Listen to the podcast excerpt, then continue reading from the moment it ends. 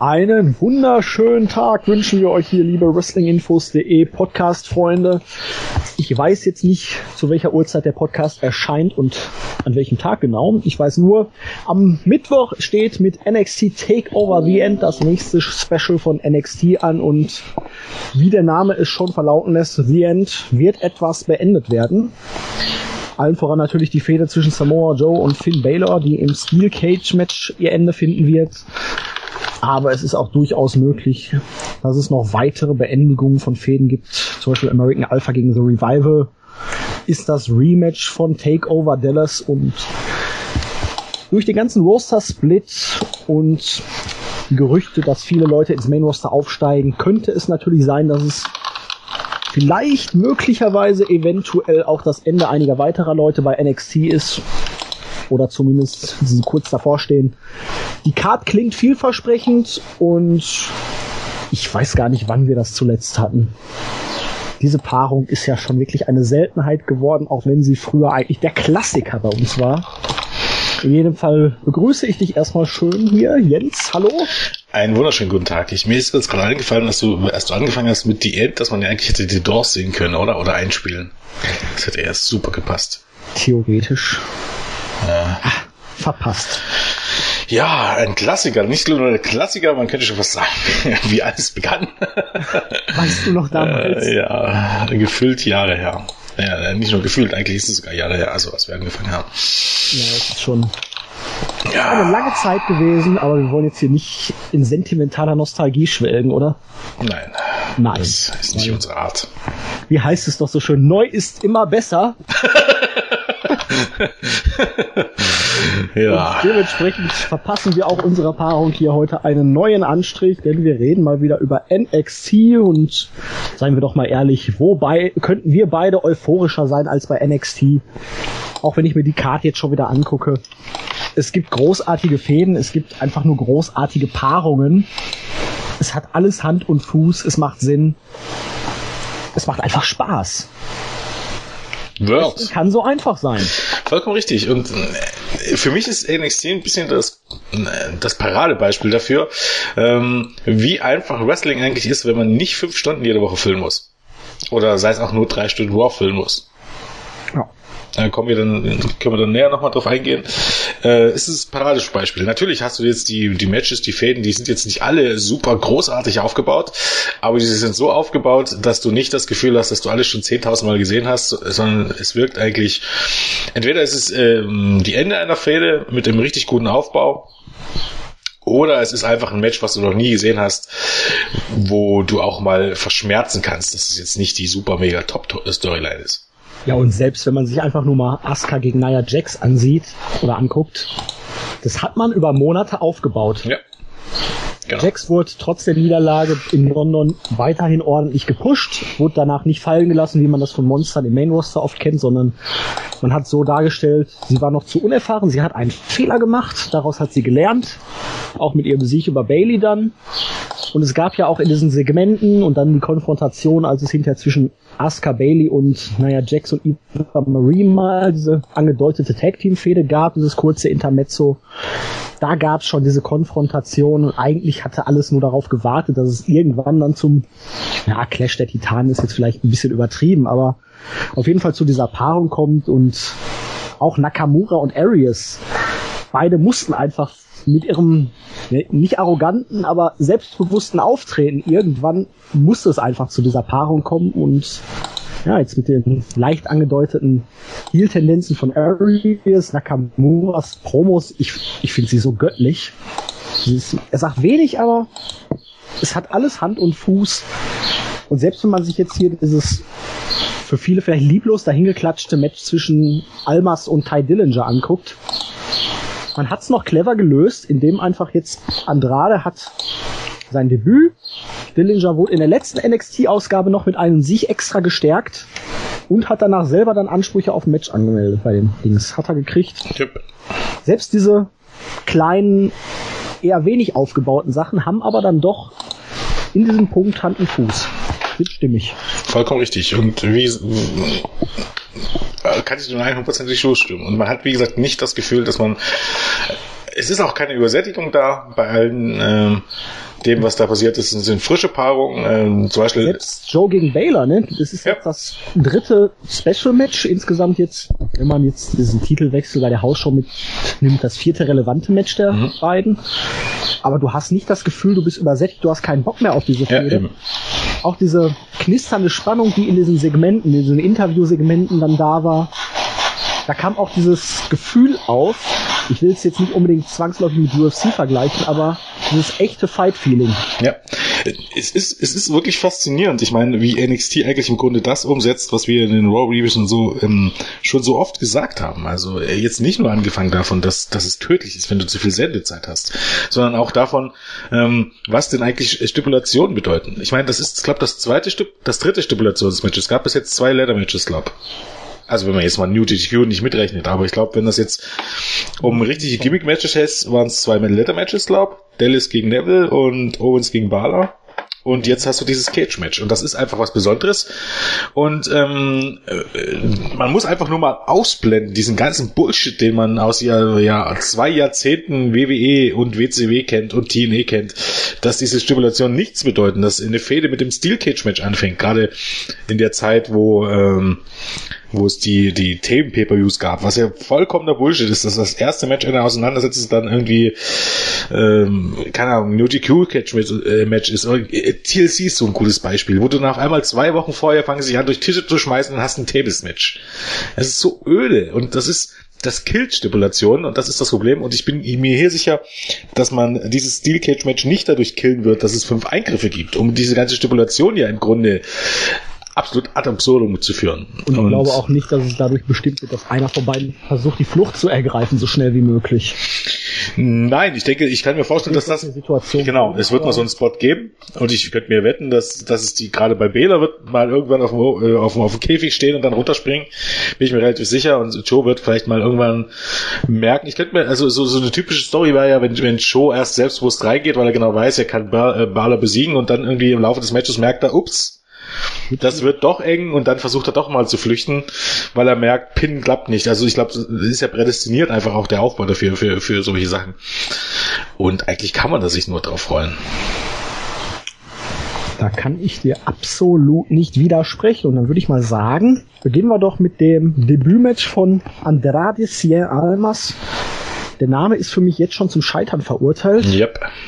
Furchtbar. Ich weiß nicht, was man sich dabei gedacht hat. Warum nicht einfach da nur Andrade oder selbst Manny Andrade? Klingt zwar ein bisschen soft, aber ja. Ich weiß nicht, also auch dieses hier klingt komisch.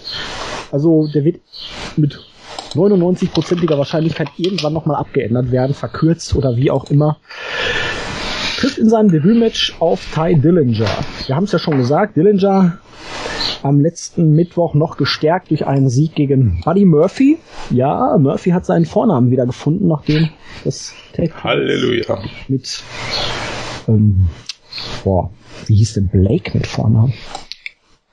Oh Gott, Entschuldigung. Buddy Murphy und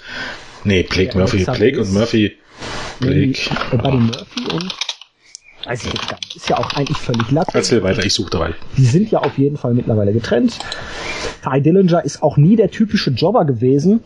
Er durfte zwischendurch einmal Alex Riley besiegen, hat dann natürlich fast alle seine Matches verloren, aber gegen hochkarätige Namen. Er durfte gegen Nakamura ran, er durfte gegen Arias ran.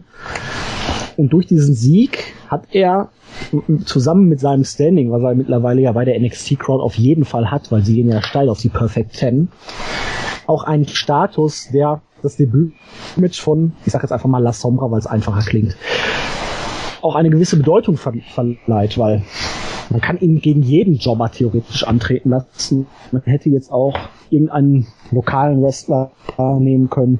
Von mir aus auch Elias Sampson, aber der ist ja auch mittlerweile unten durch. Aber hier mit Dillinger, man hat jemanden, der einen gewissen Status hat, der jetzt auch ein Match gewonnen hat und dementsprechend hat der Sieg dann für La Sombra auch einen gewissen Wert, den er dann am Sonntag vermutlich erringen wird. Deutet aber auch ein bisschen so darauf hin, geht man wirklich in Richtung Face bei ihm? Oder kommt er vielleicht als Heel, weil Dillinger, zumindest bei der NXT-Crowd, ist ja trotz seines arroganten Auftretens ziemlich over, Jens.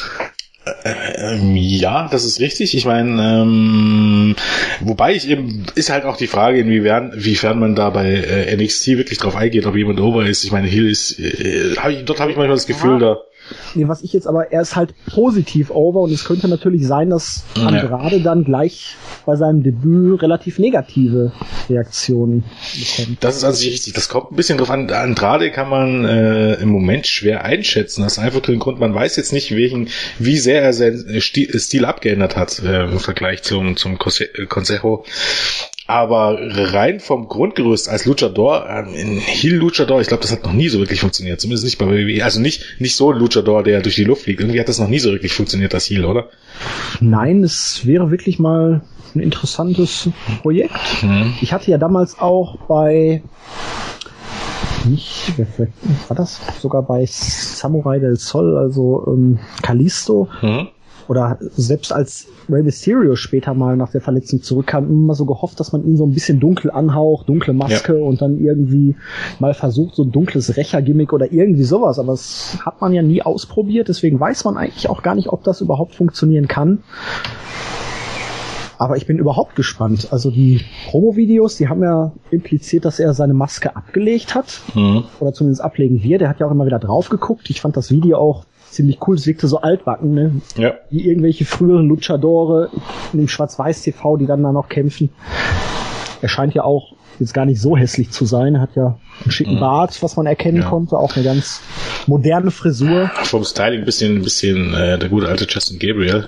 Ja. Ich frage mich halt nur, tut man ihm damit einen Gefallen, sofort ihm die Maske zu nehmen? Ich sehe das auch ein bisschen kritisch, weil ich auch finde, man lässt sich da aus vielen Gesichtspunkten die Chancen gehen. Okay, ich meine, ich verstehe, dass man ihn bei den Hausshows jetzt erstmal so testet ohne Maske, weil er sich dran gewöhnen muss. Finde ich okay. Ich würde ihn aber mit Maske debütieren lassen. Du kannst ihn dann immer noch ein Must-Match oder so. Vollkommen richtig. Und das lässt du dir vollkommen entgehen. Lass ihn mal in Jahren mit Maske wresteln, hast du auch die Chance, endlich mal bei den Mexikanern wirklich mal einen Luchador rüberzubringen, weil jetzt mal ganz ehrlich, Kalisto und Sin Cara sind da eher ein Witz, zumal eben La Sombra der dann auch nochmal ein anderer Name ist als Sin Cara und Kalisto, die ja beide eigentlich in Mexiko jetzt nicht irgendwie einen Namen hatten, wenn man jetzt mal ganz ehrlich ist. Ja, Mystico ja schon. Mystico sage ich schon, Kalisto und Sin Cara. Ja. Also den jetzigen. Der Mystico schon, ja, genau. Den jetzigen Sin Cara, genau. Also Hunico auf gut Deutsch. Ich glaube, waren schon mal in Spanien, ja, Kalisto auch. Ich glaube, Kalisto sollte der nicht eigentlich Octagon Junior werden. Oder war er sogar mal für ein Match bei Triple A oder so, ist ja auch egal.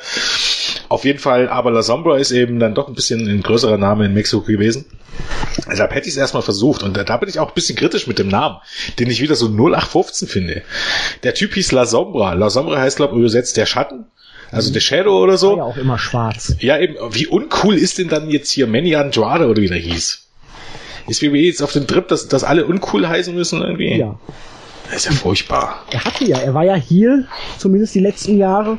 Er hat ja dann auch 2015 seine Maske da an Atlantis verloren, als klar war, er geht.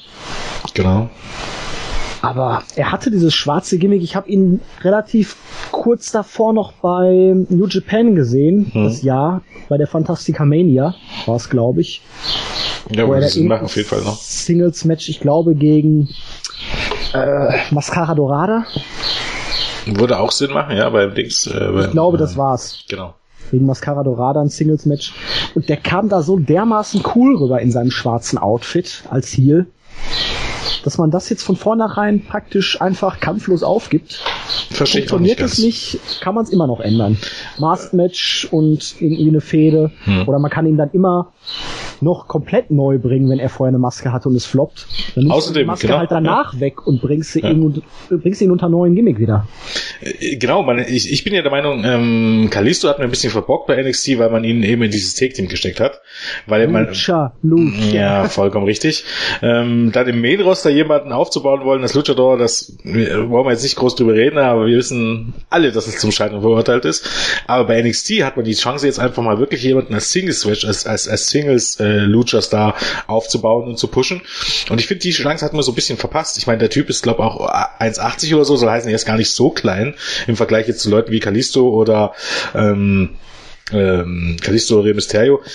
Ich hätte mir gewünscht, man versucht es einfach mal. Vielleicht kommt ja auch mit Maske, ich glaube es aber nicht. Ich meine, ich verstehe schon den Hintergrund zu sagen, okay, der sieht nicht ganz schlecht aus und Mimik und so, aber ich glaube auch gerade, weil er vermutlich nicht so in Sachen englische Promos bewandert ist und jetzt auch trotz allem nicht das Charisma von Anis Nakamura mitbringt. Ich glaube, es hätte ihm durchaus nicht so schlecht getan, mit Maskenmann aufzutreten. Aber er ist auch vom Repertoire her eigentlich nicht so dieser feine Luchador. Er ist eher doch ein bisschen mit etwas kräftigeren Aktionen. Wie gesagt, ist 1,80. Er wiegt, glaube ich, auch, weiß nicht, 190 Pfund, 180 Pfund. Mhm.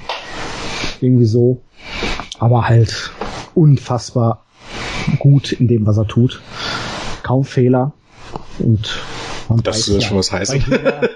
Consejo-Show hieß es mindestens ein- oder zweimal eigentlich immer, der und der wurde mit einer Trage davon getragen. Genau, bei Triple E noch ein bisschen öfter manchmal. Ja, aber fliegen auch öfter durch Tische und Stühle und Bänke. Ja, das kommt dazu, genau. Ja, also Andrade gegen Ty Dillinger sollte ein gutes 6 bis 8 Minuten Match werden, oder? Denke ich auch. Und gerade dann als Sieger. Hat ja auch so ein bisschen Tradition, dass jemand debütiert bei einer NXT-Show und dann einen leichten Sieg einfährt. Owens und so weiter. Ganz schön eigentlich zum Thema, nicht? Das Ende und gleichzeitig beginnt man etwas Neues. Genau. Bin da wirklich gespannt drauf, auch um zu sehen, wie den La Sombra sich, wie gesagt, angepasst hat, weil ganz so wird er ja wahrscheinlich nicht mehr antreten wie bei CML. Ja. Und vor allen Dingen, wie er angenommen wird. Vollkommen richtig, ja. Wie er jetzt vom Outfit her aussieht und wie er angenommen wird, gerade gegen Dillinger, weil die Perfect Ten, die lieben die Leute einfach und das ist ja die Full Sail University. Also das ist die Weekly Crowd. Ich bin ja auch gespannt, ob man Ty Dillinger dann mit dem Roster Split doch nochmal hochholt. Weil ich glaube, als Fun-Undercard-Gag. Gavin Spears. Ja, oder genau. Dieser Undercard, den man dann entlassen hat. Irgendwann hat man ihn wiedergeholt. Mhm, genau. Aber er hat sich gemacht, muss ich sagen. Finde ich auch, ja. Und ich denke einfach so, ich meine, Undercard zu sein ist ja nicht immer was Schlimmes, wenn man nicht dargestellt wird wie ein Geek. Aber ich glaube, im Main-Roster hattest du ja früher auch hier so Leute wie Hurricane und so weiter, die so ein bisschen Stimmung reinbringen und die auch mal ein bisschen lustig sind, ohne peinlich zu sein. Ich glaube, so eine Rolle kann er gut ausfüllen. Also ich würde es ihm durchaus wünschen, da vielleicht noch ein bisschen Geld mitzunehmen, weil verdient hätte er es auf jeden Fall. Ja. Also im Grunde die gleiche Rolle im Main-Roster, wie er jetzt bei NXT ausfüllt. Ja, nur dass er im Main-Roster dann gleich auf eine Stufe mit den Social Outcasts. Ja, das ist ein bisschen das Problem. Während er bei NXT halt noch einen Ticken höher ist. Er ist der typische Jobber, aber er ist auch weit davon entfernt, jetzt in Richtung Uppercut vorzustoßen. Genau. Er ist halt das bessere Opfer als Angelina Sampson. Ein Edeljobber sozusagen. Ja, so könnte man es relativ einfach und simpel formulieren. Ja, und Angelina Sampson ist auch scheiße. Ja, aber das ist wirklich, vorne bis hinten. Ich glaube, bei NXT so die einzige Figur, die wirklich abgrundtief von den Zuschauern gehasst wird. Okay, Eva Marie. Aber die beiden, ja. Aber nee, ich glaube, das ist auch schon ein bisschen Absicht, weil ich kann mir auch vorstellen, ich habe manchmal so das Gefühl, dass Hunter und auch durchs Hunters Einfluss, dass den Leuten so ein bisschen bewusst ist, wenn man die Heels zu cool machen, wenn die so zu gut sind, zu charismatisch sind, dann werden die bejubelt. Und manchmal habe ich das Gefühl, dass Hunter so gerade so ein bisschen damit Spiel zu halten, heißt so ein bisschen Realität reinbringt und auch genau weiß, dass Leute wie Eva Marie und Alice Sampson sich nicht scheiße.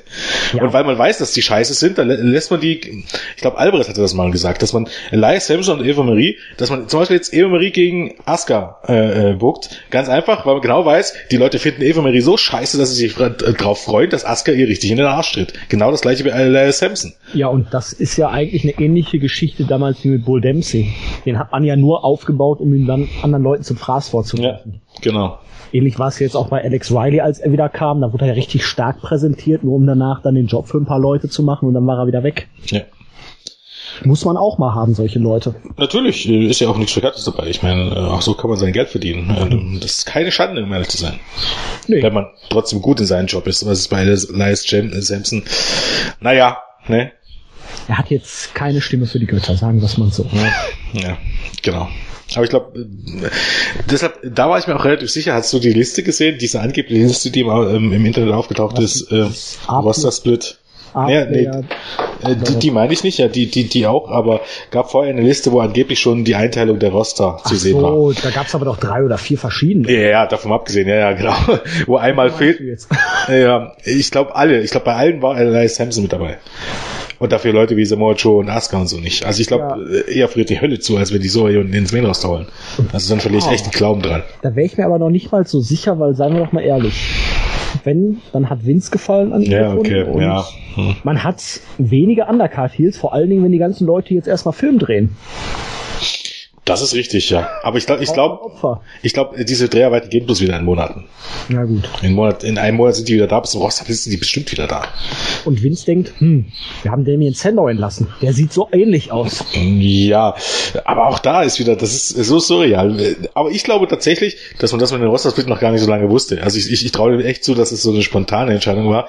Weil jetzt mal ganz ehrlich, Leute wie Barrett, Sandow, selbst wenn die so ein bisschen abgenutzt jetzt schon sind oder so, mit dem Roster-Split hast du einfach die Chance, die nochmal ein bisschen, gerade bei Sandow, der ja so lange aus den Shows war, ihn nochmal ein bisschen neu aufzumachen. Es gibt keinen Grund, den zu entlassen. Selbst Barrett, also dem hätte man super Angebot. Ich habe den ja live in Dortmund gesehen und das ist so ein fantastischer Heel, wenn man ihn lässt. Eben. Nur man hat ihn halt immer dargestellt wie einen Lappen. Ja, genau. Ich bin ja noch nicht mal der Meinung, dass man die jetzt unbedingt hätten in den Main-Event pushen können. Natürlich hätten die Potenzial gehabt, aber selbst als Mid-Kader bei geteilten Rostern wären die beiden prädestiniert gewesen. Also ja, macht für mich überhaupt gar keinen Sinn. Und seien wir doch mal ehrlich, was ist verkehrt daran, ein Mid-Kader zu sein, um den IC- oder US-Title zu kämpfen? Nix, wenn man das ordentlich macht, genau. Das ist halt der Punkt. Und es gibt halt den Unterschied, ob du alles gewinnst oder ob du gar nichts gewinnst. Und da gibt es ja eigentlich auch noch diesen Mittelweg, dass du einen gewissen Status hast, viele deiner Matches gewinnst, nur halt vielleicht gegen die Top-Guys nicht. Dann reicht es für dich zum Main. Genau. Du bist halt die Stufe da drunter. Genau, das ist das Problem. Das gibt's bei WWE. Ja, genau. Du hast die ganz üblen Chopper, also so Heath Slater-mäßig, die gar nichts gewinnen, und Adam Rose. Du hast vielleicht zwei Main-Eventer, John Cena, Roman Reigns, die quasi alles gewinnen, und alle anderen stehen bei 50-50. Bei mehr oder sagen wir mal zwischen 40-60 und zwischen 60-40. Die Faces mal 60-40 und ja, vollkommen richtig. So richtig Card-Region hast du ja nicht mehr. Ich könnte noch mit viel Glück, würde ich noch sagen, dass so Leute wie Dean Ambrose und Kevin Owens noch so upper Mid-Card sind. Kann man schon so sagen, aber grundsätzlich hast du wirklich eine mega breite Mid-Card. Und musste ich ja bei der Einteilung jetzt echt schmunzeln, diese angebliche mit A-Level Faces, Dean Ambrose und ist das peinlich, ja. Kane und Big Show vor allen Dingen. Oh, ja, aber hallo, Ja komm, wie scheiße war der Auftritt von Big Show mit Apollo Crews? Nein. Vor allem, ich habe auch so. Das ist eine Bully. Vor allem, das warum steckt man immer Big Show in solche Storylines? Oh, das ist so furchtbar. Und in einem halben Jahr turnt er wieder und ist er wieder der Bully. Ich glaube, das ist so Selbstironie. Das glaube ich auch echt manchmal. Ich glaube manchmal tatsächlich, dass die Writers sich denken, Vince gibt auf gewisse Sachen hin, Fick, und die schreiben nur noch irgendwelchen Scheiß zusammen, weil es kümmert ja nicht mehr. Wie gesagt, du bist bei dem Rating, du hast nur noch die Hardcore-Fans, die kannst du richtig melken, weil es ist ja nun mal ein Fakt, die Fanbase, gerade in den USA, ist immer weiter runtergegangen und die Einnahmen immer höher, weil immer alles teurer geworden ist. Die kannst du melken bis zum geht nicht mehr und die vertreibst du aber auch einfach nicht mehr. Ist ja auch ganz interessant, dass wir schweifen jetzt schon ab, aber egal. Aber im letzten Jahr, als die Ratings so gesunken sind, ist es so, der Anteil der Frauen, also der Zuschauer, ist hochgegangen.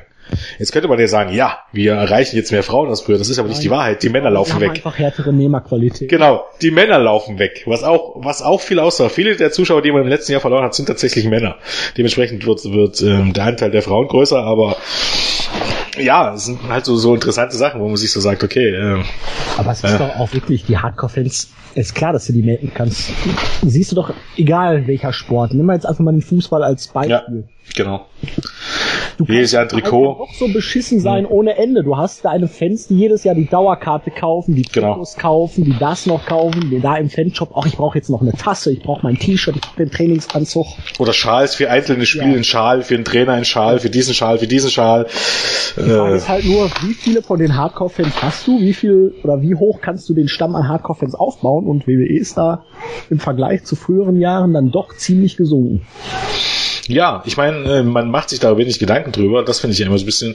Es ist ja gar nicht die Frage, dass WWE Erfolg hat. Ich meine, das kann ja jeder sehen, wenn sie viel Geld verdienen. Ich meine, die verdienen nicht so viel Geld. Also es bleibt am Ende des Jahres, sie haben einen hohen Umsatz und die haben hohe Einnahmen, aber eben halt auch hohe Ausgaben durch das Network. Die verdienen, es bleibt nicht so viel an Gewinn übrig wie zur Zeit, als es noch herkömmliche Pay-Per-Views gab. Das wird sich sicherlich irgendwann ändern, wenn man noch ein bisschen steigt bei den Network-Zahlen. Aber ich bin einfach der Meinung, gerade so ein Börsenunternehmen sollte das nicht rausholen, was möglich ist. Sage mal, das finde ich immer, also. Steht nicht eigentlich im 1x1 Gewinnmaximierung? Ja, genau. Das dachte ich mir auch immer so. Und natürlich nimmt man viel an, also, das ist eigentlich im Grunde, lässt sich's runterbrechen auf das, was CM Punk mal gesagt hat. Vince McMahon ist ein Millionär, der eigentlich Milliardär sein sollte. Ja. Kann man darauf runterbrechen. Das trifft schon sehr gut. Wo waren wir eigentlich stehen geblieben bei? Apropos Las Hombra und der Dillinger. Millionär und Milliardär. Ich glaube, das ist ein $1 Million Match. Shinsuke Nakamura gegen Austin Aries. Wann habe ich die Einleitung gerettet? Oder die Überleitung? Wahnsinn, ja. Ach, unfassbar. Yeah. Ja, Shinsuke Nakamura, Austin Aries. Das ist ein Match, auf das ich mich persönlich ganz besonders freue. Eine der absoluten Traumpaarungen und auch hier, ja, unbesiegt gegen unbesiegt.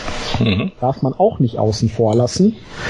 Nakamura, ich glaube im Moment derjenige aus dem gesamten WWE-Kader, der am meisten over ist vor den Live-Crowds. Es ist jedes Mal, selbst bei den Weeklies, unfassbar, was die Leute dann nach Nakamura chanten. Und seien wir ehrlich, bisher hat er gehalten, was er versprochen hat. Er hatte ein fantastisches Match gegen Sami Zayn. Er hat einen unfassbaren Entrance. Und alleine dieses ganze Charisma, was er da versprüht, diese Aura, die er erzeugt, das ist einfach unfassbar genial. Ne? Ja, da merkt man den Fan in mir, weil ich kriege dabei Gänsehaut, wenn ich darüber rede. Dieses nach hinten lehnen dann und die Gesichtszüge, auch hier bei Austin Aries mit der Promo an letzte Woche da, wo er dann gesagt hat, ja, ich bin selbst überrascht, ja, ich auch, alles super. Ja, und Aries jetzt so mit den leichten Heel-Tendenzen, die er zeigt, hier von wegen, andere kamen rein, ich fühlte mich ein bisschen übergangen. Er hat für mein Dafürhalten auch erstaunlich verhaltene Reaktionen bisher. Das hat mich ein bisschen überrascht, aber ja, 2 unbesiegte Leute, die hier aufeinandertreffen, 2 der Besten ihres Fachs, beide mit unfassbarem Charisma. Boah, das muss ich sehen. Auf jeden Fall. Also es ist, glaube eigentlich sogar auf das Match, auf das ich mich am meisten freue, weil ich bin eigentlich ein sehr, sehr großer Austin Aries-Fan, fand aber, dass der Nachteil bei NXT, es war halt, er ging immer ein bisschen unter. Man hatte jetzt nicht die große Storyline für ihn. Eine Fehde gegen Baron Corbin, das war jetzt auch nicht unbedingt dankbar. Ich finde jetzt auch, dass er jetzt nicht in den letzten Jahren nicht unbedingt nachgelassen hat. Und gerade im Jahr 2012, als er bei TNA World Champion war, kannst du dich eben schon noch dran erinnern. Ja, und auch an die Matches mit Joe, also die beiden hatten unfassbar gute Schäden. Genau. Ich bin der Meinung, dass es gerade 2012 so in den Zeitraum rum war ja vielleicht sogar der beste Wrestler in den USA, also das beste Paket, vielleicht nicht der beste Wrestler, aber das beste Paket. Okay. Der war ja unglaublich gut, auch als World Champion. Dann die ganze Sache mit Bobby Roode als Tag-Team, Dirty Heels und so. Der Mann ist richtig, richtig gut und der konnte es bei NXT im Moment nicht so zeigen, weil der Fokus nicht so auf ihm lag. Und ich glaube einfach, dieses Match gegen Nakamura könnte auch für ihn so ein bisschen Neuanfang ist blöd gesagt, aber so ein bisschen der Startschuss sein in eine wirkliche Uppercard-Rolle, hoffe ich zumindest, weil ich denke Rolle vielleicht dann auch als Heel, die er als Heel nach einer Niederlage aus Frustration dann irgendwie einschlagen wird. Vielleicht kommt dann auch mal wieder dieses bisschen überarrogante rüber. Er hat ja auch früher immer dieses pinke, plüschige Gedöns beim Entrance gehabt, wo er nochmal ein bisschen die Sonnenbrille, das kommt mir in letzter Zeit auch ein bisschen zu kurz, so bei NXT. Finde ich auch. Ich meine, man muss ihm einfach wieder ein bisschen Profil geben, ist auch ein bisschen unfair, aber genau. Ich glaube, er ist wirklich ein großartiger Heel und weil er so großartig als Heel ist, ist er dann auch zwangsläufig nach einer Weile auch ein großartiger Babyface, weil er seine Rolle so gut spielt.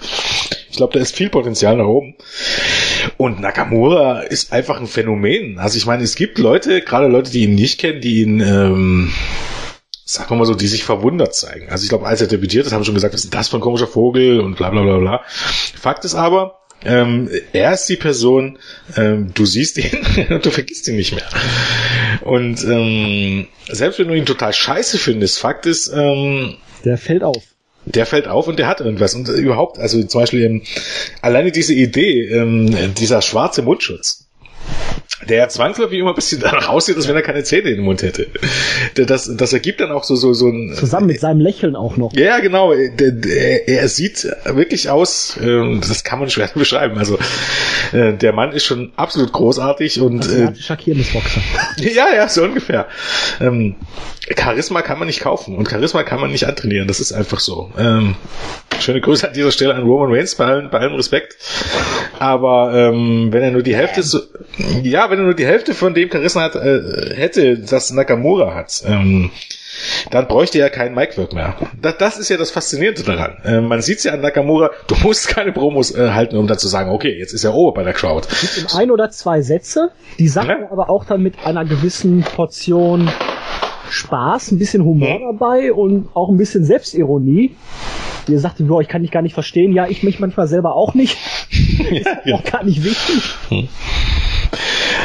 Ja, ganz großes Kino. Ich finde auch, der Aufbau ist einigermaßen gelungen. Es ist jetzt nicht so die ganz große Fehde, aber ich denke mal, das wird vielleicht auch noch nicht das Ende sein. Nein, das weiß ich nicht genau. Ich glaube einfach, dass der Gewinner des Matches, ich habe da auch einen klaren Favoriten, aber ich glaube, dass der Gewinner des Matches bei Takeover Brooklyn, das dürfte ja dann schon das nächste Special sein, oder? Klar, wir haben Juni, muss ja sein, dann um den Titel antreten wird. Ja. Das wäre für mich eine logische Konsequenz. Ja, auch sonst eigentlich keinen im Moment.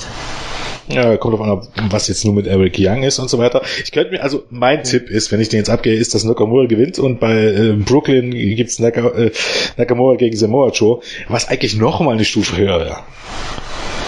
Also ich glaube, Nakamura gegen... Slugfest werden. Ich wollte gerade sagen, da musst du aufpassen, dass die beiden sich nicht alle Knochen treffen, aber ich glaube, das ist nochmal ein Stück mehr Rematch. Es ist vielleicht sogar eigentlich das Rematch des Jahres. Denke ich mir auch, dass gegen Arias wird, ähnlich wie Zayn gegen Nakamura, viel treten, viel knüppeln, aber halt auch mit der großen Spur Technik noch da drin. Genau. Und gegen Joe könnte ich mir vorstellen, das wird dann einfach... Ja, so wie Honma gegen Ishii. Das ging mir auch gut. Ja, genau. Wir hauen uns einfach in die Weiche und gucken, wer als letzter noch. Ja, vollkommen richtig. Aber darauf darf man sich freuen, möchte ich schon mal sagen. Und ich werde mir dann durchaus vorstellen, was Sinn ergeben würde, auf eine gewisse Art und Weise, dass du nach dem Match, dass Arias eben, was auch immer, aber dass Arias dann gegen Bobby Roode fehlt, wenn Bobby Roode dann wirklich kommt. Wäre auch so eine Sache, die einfach nur natürlich gewachsen wäre irgendwie. Ja, ist erstaunlich, wie ruhig so gut geworden ist, ne? Mit Eric Young weiß ich auch nicht so genau. Ich fand es aber, um das hier mal einzuwerfen, gar nicht schlimm, dass er damals gegen Joe verloren hat, weil es hat Joe als Champion unfassbar overgebracht. Er wurde selber auch nicht so schlecht präsentiert und du kannst ihn jedes Mal aufs Neue jetzt wieder gut reinwerfen.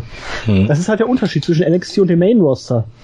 Das ist hier auch, ich hatte es bei den Kommentaren vorletzte Woche hier, als es das Debüt von TMDK, also TM61 gab, geschrieben, sie haben zwar jetzt verloren gegen Gargano und Ciampa, aber da steckt zum einen hinter, dass man Gargano und Ciampa jetzt als nächstes in die Rolle eines potenziellen Titelherausforderers pushen möchte.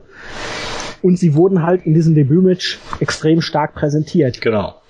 Die haben ein richtig starkes Match gezeigt. Und wurden zwar nicht jetzt sofort mit Siegen gegen Jobber oder so sofort dann auch in Main-Card-Region für die Tag Team Division gepusht, aber wenn sie jetzt dann 2-3 Mal gegen irgendwelche anderen Teams, die einigermaßen etabliert sind, gewinnen, dann haben sie ihren Status erstmal gefestigt, konnten sich hier dem Publikum in einem längeren Match schon mal gut beweisen und dann hat man immer noch alle Möglichkeiten, auch diese Sache mit Gargano und Ciampa wieder aufzunehmen, zu sagen, hier, wir sind ein super Team. Ihr habt uns zwar beim ersten Mal besiegt, aber wir mussten uns erst zurechtfinden. Wir können euch schlagen. Hier, komm. Zeigt, ob ihr uns nochmal besiegen könnt. Und darauf kann man dann was aufbauen, dass vielleicht ein Team dann auch irgendwann turnt. Weil Gargano und Ciampa, ich glaube nicht, dass sie auf lange Sicht zusammenbleiben. Weiß man nicht. Also auch da ist ja dieser Vertragsstatus irgendwie dafür sind ganz wir seltsam. Als Team immer noch so ein bisschen zu... wenig zusammenhängt. Kein Teamname, Musik ist sehr generisch. Ja, stimmt, ja. Ich finde auch, die passen ans Team jetzt nicht unbedingt sonderlich gut zusammen. Nee, also, dass sie halt beide irgendwie aus den Indies kommen. Ich wollte gerade sagen, selbst da passt das irgendwie nicht. Ich meine, Gargano war eben so ein bisschen der Evolve, Degusa, Schlag mich tot Guy, und Jumper war bei Ring of Honor. Der hatte ja damit auch bis vor kurzem auch nichts zu tun. Das Einzige ist, dass sie im Haus außerhalb von WWE und TNA gewestelt haben. Das verbindet die beiden, aber ansonsten... Wobei ich bei Jumper auch schon fast sagen, der kommt mir ein bisschen zu soft bei NXT rüber. Was ja auch daran liegt, dass er bei Ring of Honor hat er eine normale Statur, wenn man so möchte. Da war er gleich groß oder manchmal sogar größer als die meisten anderen. Und bei NXT merkt man, auf einmal wirkt er irgendwie klein und schmächtig. Mhm. Also das ist erstaunlich. Und er hat halt nicht mehr dieses extreme Killer-Gimmick. Genau, dieses Psycho-Gimmick gerade. Ich finde ja auch, der Entrance von ihm bei Ring of Honor in den letzten Jahren, der war stellenweise nervig mit diesem Beep, Beep. Aber der hatte auch einfach irgendwas. Da müsste man vielleicht wirklich mal ein bisschen vor allem die Entrance-Mucke überarbeiten, weil die ist doch ein bisschen sehr fad. Genau. Aber kommen wir zurück zu Nakamura gegen Arias. Sind wir uns einig, dass Nakamura das Ding gewinnt? Bin ich sehr zuversichtlich. Ich denke auch, weil ich kann mir nicht vorstellen, dass man Nakamura hier schon verlieren lässt, weil einfach der Hype bei Nakamura deutlich höher ist als bei Arias. Und bei Arias hat man diese Heel-Tendenzen auch schon so, dass er eine Niederlage besser verkraften und verarbeiten könnte mit dem ganzen Gimmick. Denke ich auch. Und ich glaube auch einfach eben Joe gegen Nakamura beim Toycamo-Special, gerade beim SummerSlam, das ist so ein Selbstläufer. Entenpelle, ja. Das kann man sich eigentlich nicht ergehen lassen. Ich kann mir nicht vorstellen, dass man... Dazu hast du ja dann wahrscheinlich noch Asuka gegen Bayley. Ich kann es mir nicht vorstellen, dass man sich das entgehen lässt, weil eigentlich brauchst du nur die beiden Matches dann und dann wirst du wieder eine 18.000 Leute haben. Ja. Von daher gehe ich auch mit der Kamera. Und also 4,5 Sterne muss es werden. Die Erwartungen sind einfach hoch. Das ist ein bisschen das Problem. Ja, genau, dann hast du, war ja auch so bei 10 gegen Samoa Joe und so, oder bei Kevin Owens gegen Sami Zayn und dann hast du dann halt dann doch nur so 3,5 oder so. Denkst du. Aber natürlich, man rechnet damit. Nakamura hat's gehalten und ja. Das Problem habe ich ja bei den letzten Matches hier zwischen Joe und Baylor gehabt. Das erste, es fehlte so. Das letzte, das war irgendwie bei Dallas. Natürlich war es nicht schlecht, aber es war kurz und irgendwie, man hatte nie das Gefühl, man ist jetzt richtig drin, jetzt kommt die heiße Phase, sondern es ging gerade los und war dann auf einmal vorbei. Ja, es war halt auch das Problem, es war auch das mit dem Blut, ne? Ja, mein Gott. Genau. Ja, das hat ein bisschen das Match gekillt. Also die ersten Minuten waren ja wirklich awesome. Hätte man dem Ganzen trotzdem noch 5 bis 10 Minuten gegeben und nicht dann so früh den Einroller, weil, man hatte schon die halbe Stunde drüber überzogen. Es ist das Network, es ist scheißegal. Eigentlich schon, ja, das hätte echt nicht mehr... Ja, denke ich mir noch an. Ich hoffe auch hier, dass es wirklich bloß bei diesen 5 Matches bleibt, dass man nicht nach irgendwie was Sinnbefreites draufhaut, weil 2 Stunden sind nicht viel und die 2 Stunden braucht man. Ja, muss ja auch den Entrance immer 5 Minuten mit der Vorstellung, gerade bei den Titelmatches. Genau. Und apropos Titelmatches, beginnen wir für die weitere Review doch mit dem Women's Title Match. Wir haben Asuka gegen Nia Jax. In der Einleitung habe ich es ja schon angesprochen. Es ist ein Match, was man durchaus über Monate aufgebaut hat. Asuka ist jetzt 9 Monate da, hat ja bei Takeover Dallas hier Bayley besiegt. Wurde seitdem in den Shows ein bisschen, ich will nicht sagen an der kurzen Leine gehalten, aber doch ein bisschen auf Sparflamme nur gezeigt. Naja, Jax hatte Takeover London hingegen ihre erste und einzige Niederlage gegen Bayley damals. Hat das Match zwar dominiert gehabt, ist dann aber letztendlich an ihrer Überheblichkeit gescheitert, weil sie die Covers nicht richtig durchgezogen hat und dann irgendwann in dem Guillotine von Bayley dann nicht mehr standhalten konnte. Wurde danach aber entgegen der normalen WWE-Monster-Logik weiterhin stark präsentiert, hat aus ihrem Fehler gelernt und es gab dann immer diese Konfrontation mit Asuka, böse Blicke wurden ausgetauscht, es gab dann diese Sache, die Einbeziehung mit Bayley und Eva Marie, ohne dass die beiden wirklich eine richtig intensive Konfrontation hatten. Und dann gab's halt dieses Match zwischen Nia Jax und Bayley vor 3 Wochen, wenn mich nicht alles täuscht, oder waren es 4, ich weiß es nicht genau. Ich glaube, es waren 3 Wochen, wo Nia Jax Bayley dann ziemlich deutlich besiegt hat. Bayley hat eine Verletzung gesellt, die sie immer noch sellt. Und ich dachte eigentlich zu dem Zeitpunkt, das wäre ein Number One Contenders Match. War es dann aber nicht. William Regal hat für die nachfolgende Woche noch ein Triple Threat Match angesetzt mit Alexa Bliss und wie heißt die Nervige jetzt? Carmella. Genau. Entschuldigung, Crestfallen, aber ich finde sie einfach unfassbar nervig. Und hier hat Nia Jax das Ding dann relativ souverän gewonnen. Und dann gab's halt letzte Woche die Vertragsunterzeichnung, wo Asuka dann den ersten Schritt gemacht hat. Sie attackiert hat, wurde dann aber mit einer ziemlich intensiven Powerbomb von Nia Jax auf die Matte geschmettert. Jetzt haben wir dieses Match. Die taffe, harte Japanerin gegen das Monster. Wir dürfen wahrscheinlich keinen technischen Leckerbissen erwarten, aber hier erwarte ich mir zumindest auch eine relativ intensive Schlacht. Es wird kein 4-5 Sterne-Match werden, aber beide haben ihren Status. Es wurde für mich für ein erstes Match sehr gut aufgebaut, ohne dass man sich jetzt zu viel Potenzial für die Zukunft schon versaut hätte. Ich kann damit leben, genauso wie ich mit Bayley gegen Nia Jax in London leben konnte. Ab und zu brauchst du halt solche Charaktere. Und auch das Match fand ich damals, es war nicht wrestlerisch hochklassig, aber von der Match-Story her fand ich das einfach unfassbar großartig, wie Bayley da dargestellt wurde und sich immer wieder zurückkämpfte und dann halt als Underdog mit dem Mittel und der Verzweiflung das Ding dann noch geholt hat. Und ja, ich schätze mal, dass man auch hier irgendwas basteln wird, das uns zufriedenstellt. Ich denke auch. Ich denke, am Ende werden wir das Match wahrscheinlich ähnlich bewerten können wie das am WrestleMania-Wochenende mit ein bisschen anderen Vorzeichen. Es wird, die Matchserie wird wahrscheinlich nicht so gut werden, oder was heißt, wird nicht ganz so zünden, aus dem einfachen Grund, weil Asuka dann doch nicht Bayley ist, soll heißen, Bayley ist eben halt in dem Sinne ganz besonders over.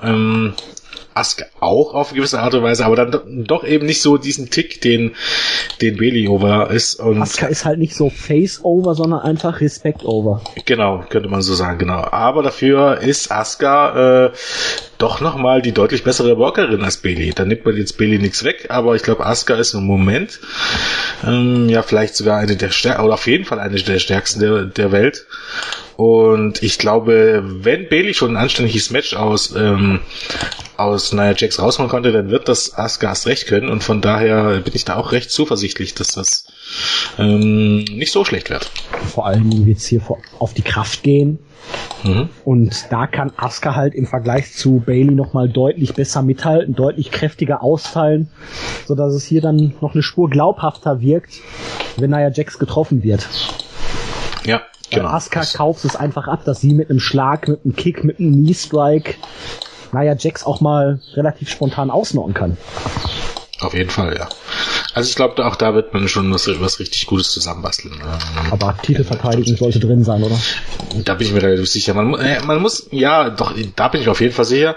Man muss eben halt auch bedenken, dass es einen ganz schönen Ader das gab dann doch beim Frauenroster bei NXT. Hier muss man aber dann auch wirklich mal kritisch anmerken, man hat nicht viel dafür getan, um für Nachschub zu sorgen. Du hast Carmella und du hast Alexa Bliss als Schicht darunter unter Nia Jax, Asuka und Bayley aufgebaut, ja. Aber alle anderen gar nicht. Du hast immer hier diese komische Jersey-Tussi da, die Blonde. Du hattest hier die Peyton Royce. Genau, und Billie Kay, ne? Genau, wie hieß denn hier nochmal? Die von dem Hall of Fame-Vater. Hier. Tessa Blanchard. Ja, okay, die steht noch nicht mal unter Vertrag. Nein, aber die hast du auch ein paar Mal gebracht, um sie verlieren zu lassen. Athena hast du noch gar nicht debütieren lassen. Ja, das ist so ein bisschen der Hoffnungsträger, glaube ich. Die musst du dann zwangsläufig hochholen. Nikki Storm seit kürzlich. Stimmt, die muss man auch bringen. Hier diese Aaliyah, die ist auch noch sehr grün gewesen, die man bei den Battle Royals mal, glaube ich, angehauen hatte. Ja. Da musst du halt viel investieren jetzt mal in den kommenden Wochen, dass du auch mal die Schicht unter den Etablierten wieder ein bisschen in den Fokus rückst. Ja. Dass damals irgendeine gewinnt. Ja, genau. Man hat auch so ein bisschen das Problem, das ist, wenn man jetzt mal ganz ehrlich ist, dass es auf dem amerikanischen Markt jetzt die talentierten Wrestlerinnen, die laufen sich jetzt nicht über den Haufen. Ich finde es immer ganz lustig, wenn bei TNA, gerade Dixie Carter immer sagt, dass TNA ja das beste Frauenroster hat. Wo man sagen muss, nein! Habt ihr nicht! Habt ihr Kim und mit Abstrichen durchaus nach Mia Yim, die aber, muss man ganz ehrlich auch sagen, da habe ich auch manchmal das Gefühl, dass die eher schlechter geworden ist. Ja. Seitdem dann dieser TNA ist, da hatten die ganz schön... Aber auch vorher schon. Ich finde, ich weiß nicht, das ist irgendwie... Zumindest habe ich das Gefühl, dass sie mehr botcht und so weiter und dass sie unsicherer wirkt, als das früher der Fall war. Aber davon mal abgesehen, okay, du hast so Cherry Bomb und so, aber du hast eben halt dann so Leute wie Rebel, die sind richtig, richtig schlecht. Ja, auch die, wie heißt sie denn? Die konnte ich bei Shiver schon nicht ab hier, die mit dem Zinken, die jetzt auch bei TNA ist. Die damals noch eine Fehde mit Sarah Del Rey am Ende hatte. Courtney Rush? Genau. Oh, fand ich die immer nervig. Rosemary. Ja. Ja, wie gesagt, es gibt im Moment, noch ein paar gute Wrestlerinnen, ja, also aber die sind... Wenn ich WWE wäre, ich würde den Teufel unternehmen, um hier Leute, Damen wie Nicole Matthews zu verpflichten. Kelly Skater. Ja. Oh, ist die großartig. Und die kann Promos halten, das Mädel. Sieht gut aus. Ist auch zwar viel in Japan unterwegs, aber das sind ja, Leute, die jetzt auch sofort dir weiterhelfen. Noch jung. Ja, vollkommen richtig, ja. Du darfst den Zug dann auch nicht verpassen. Ich meine, ganz ehrlich, Evelise und Cheerleader Melissa, die werden dann, glaube ich, noch gute Verpflichtung gewesen. Die sind jetzt beide bei Lucha Underground. Ist aber auch so... Wen meintest du, Cheerleader Melissa und? Evelise. Ach, Evelise, ja. Aber die hat man ja rausgeworfen. Vollkommen richtig. Ich glaube, die sind beide irgendwie eher so schwierige Charaktere. Sowas will man ja nicht. Das ist auch so ein bisschen ein Problem. Die müssen halt dann noch passen. Das ist bei manchen Frauen auch gar nicht so. Charisma, Qualität. Ja, natürlich. Aber das sind halt so die Leute, die Verstärkung wäre. Eben auch die von dir genannten bei Shiver. Ist ja leider so, dass die zweite Hälfte der Canadian Ninjas, wie hieß sie gleich, Portia Paris, ja, die musste ja leider aufhören, aber gerade die wären eine super Verstärkung gewesen, weil sie eben halt auch gewissen Entertainment-Faktor haben. Und vor allen Dingen auch als Heel genial funktionieren. Und die hätten bei NXT, Gott hätten die großartig funktioniert. Ja. Weil es eben halt die Heels waren, über die man lachen konnte, aber auch mit denen man manchmal lachen konnte. Promo-Duell so von Portia Paris und Kelly Skater. Ja. Ich würde mich beömmeln. Das wäre wirklich großartig. Aber hat man nicht, deshalb muss man so ein bisschen die Augen ein bisschen anderweitig offen halten und ich hoffe einfach mal, dass man ein paar von den Damen, die man jetzt rangeholt hat, dass die einschlagen. Was nämlich aber weiterhin sehr, was mir auffällt, ist, dass die Damen, die man selber ausbildet, dass die weiterhin ein bisschen hinterherhängen. Also Dana Brooke beispielsweise, bei allem Respekt. Scheiße. Das sind talentierte Leute, auch Carmella, aber ich glaube, Dana Brooke, also ich finde auch optisch nichts an ihr, aber das ist ja wieder eine persönliche Sache, da kann ich genau. Aber man muss doch, selbst wenn man unfassbar auf die abgeht, wie es anscheinend die Offiziellen machen, man muss doch sehen, dass sie einfach noch zu grün ist, um jetzt so eine relevante Rolle in dieser neu formierten Women's Division einzunehmen. Du hast in 1 bis 2 Minuten Matches, dass sie noch viel zu grün ist. Genau, das ist auch das Problem, was ich sehe. Das sind so die Leute, wo man sagen musste, auch bei Männern finde ich das. Wir sind mir mal an einem Punkt angelangt, in dem WWE sich selbst den Gefallen tun sollte. Auch bei Matt Riddle macht man es richtig. Bei Moose ist es auch richtig. Verpflichtet nicht die Leute und versucht, die selber zu trainieren. Das Problem ist, früher war es ja immer, man versucht, die selber zu trainieren, weil man glaubt, man hat den einzig richtigen Stil. Wenn man realistisch das betrachtet ist, dass keiner der Stars, die heute da Stars sind, von WWE ausgebildet wurden. Die einzige ist Charlotte und bei Männern fällt mir Roman Reigns. Roman Reigns könnte man sagen. Es aber ist ansonsten nur die Sache, dass die jetzt vom Training her, dadurch, dass die ja in den anderen Promotions und teilweise auch anderen Ländern dann auftreten, sie kriegen verschiedene Gegner, verschiedene Stile, mit denen sie umgehen müssen. Sie treten schon vor Publikum an, was auch ein ganz entscheidender Faktor ist. Und vor allem, das ist auch das Ding bei NXT. Okay, NXT hat sich so ein bisschen weiterentwickelt. Dort hast du jetzt auch viele erfahrene Leute, aber du hast halt wirklich auch weltweit erfahrene Leute, egal wo du antrittst. New Japan macht das meiner Meinung nach richtig, eben mit diesem Auslandsleier und so weiter und so fort. Und ich finde, gerade bei den Frauen sollte man das auch da mal wirklich besser dran denken, das umzusetzen, weil man sieht einfach Leute wie Carmella, wie Dana Brooke und so, schön und gut, wenn man gut aussieht. Erfahrung sollte man außerhalb von WWE sammeln. Und, hat man ja auch bei Bailey gesehen, die hat ja auch bei Shima schon ihre Jahre hinter sich. Ja, genau. Luna Rose? Ja, genau. Vollkommen richtig. Vielleicht kann man sich da auch irgendwas mit Evolve. Es ist ja zum Beispiel bei Evolve wäre eine super Gelegenheit. Nein. Ja, vollkommen richtig. Gehört auch zu WWE. Ja, und das sind ja auch noch so ein paar andere Frauen-Promotions, die dann nur alle Jubeljahre mal, du kannst die ja auch dort, wo tatsächlich die gar kein TV oder gar keine iPay-Per-Views haben, gibt's ja genügend Frauen-Promotions. Lass die dort antreten, leih die dort aus, bekommen die allermeisten Mainstream-Fans überhaupt gar nicht mit. Nee, aber in eine Maske auf und gib ihnen einen anderen Namen. Genau, geht alles. Aber lass sie ordentlich. Ich glaube auch, das ist auch das bisschen das Problem, die Groups an dem neuen NXT. Du hast nicht mehr die Zeit und du hast nicht mehr die Shows, diese NXT-Leute aufzubauen. Du hast diese Hausshows in Florida, aber für diese Hausshows in Florida, selbst da hast du viel zu viele Worker. Ja. Die haben keine Zeit, Erfahrung zu sammeln. Und Erfahrung sammelst du nur, wenn du lange Matches gegen gute Leute bestreitest. Nicht, wenn du, genau wie das im Fall von Dana Brooke und so weiter war, wenn du in Take-The-Matches mit Leuten bestreitest, die genauso grün sind wie du. Also das wird einfach nichts. Und das muss man ein bisschen verstehen. Und ich glaube auch, bei allem Respekt vor Leuten wie Peyton Royce und so, zumindest bei NXT sind sie auch noch ein bisschen den Nachweis schuldig, dass sie wirklich gute Workerinnen sind. Das ist alles sehr gutes Divas-Niveau, wenn man jetzt mal so dahin möchte, aber durchschnittliches Divas oder Women's Revolution Niveau. Da muss ein bisschen mehr kommen, weil ich glaube, da sind die NXT-Fans jetzt mittlerweile auch ein bisschen, oder generell die Fans auch ein bisschen verwöhnt und erwarten von NXT ein bisschen mehr als Durchschnitt. Das ist so ein bisschen das Problem. Denke ich mir durchaus auch. Was habe ich mir letztes Mal angeguckt? Was war das? Ich glaube, das war irgendwie so ein komisches Turnier. Queens of Combat oder irgendwie. Und ja. Das war aber auch mies. Also, es ist ich sag ja, alles es ist, Gold, was glänzt. Nein, gar nicht. Da muss man wirklich gucken. Ich finde tatsächlich, wenn man danach geht, bei nicht alle, um Gottes Willen, aber wenn man danach geht, sind bei WWE und NXT tatsächlich, hat man die besten Wrestlerinnen schon verpflichtet. Und die spielen jetzt auch gerade eine gute Rolle. Ein paar gute, aber wie gesagt, ja. Athena hat unfassbares Potenzial, auch ein gewisses Charisma und vor allen Dingen Nikki Storm. Ja. Die kann auch ein super weiblicher Heel werden und den wird man auch bald wieder gebrauchen können. Hast du das Match gesehen, wo wir gerade bei Frauen sind, von dem TNA One Night Only Pay-Per-View? Nein, ich habe mir von TNA seit den ersten beiden Ausgaben des Jahres nichts mehr angesehen. Das musst du gucken. Das ist Favorit jetzt mittlerweile auf das schlechteste Match aller Zeiten. Also besser als... Ja, besser als, Gott, wie war denn das? Chamel gegen, weiß nicht, ob du das Match kennst, das ganz berühmte von 2007 oder 2008 bei TNA. Rebel gegen, Gott, wie hieß der richtige Name von, Shelly Martinez, war das, glaube ich. Oh, die gibt's immer noch. Alter Falter. Also, das ist... Hast du den Link? Ja, genau, kann ich dir auch später schicken. Da gibt's Gifts und so, das Finish. Glaub mir, du denkst tatsächlich, dann glaubst du tatsächlich, dass Evermerik eigentlich gar nicht so schlecht ist. Jetzt mal realistisch gesehen.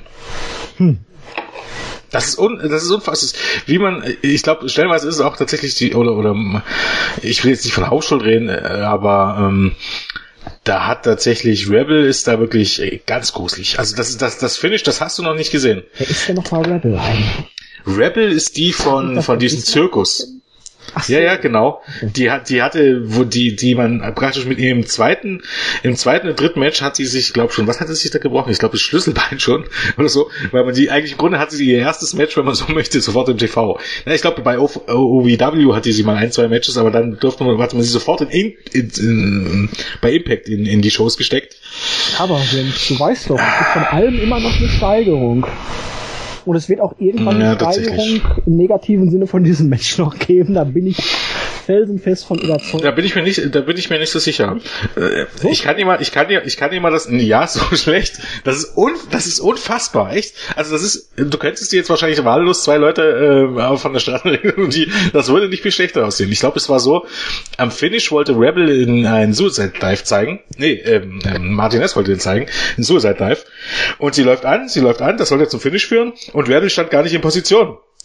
Und Martinez musste dann abbrechen, damit sie nicht vollkommen ins Leere springt. Und dann hing sie in den Seilenkopf über.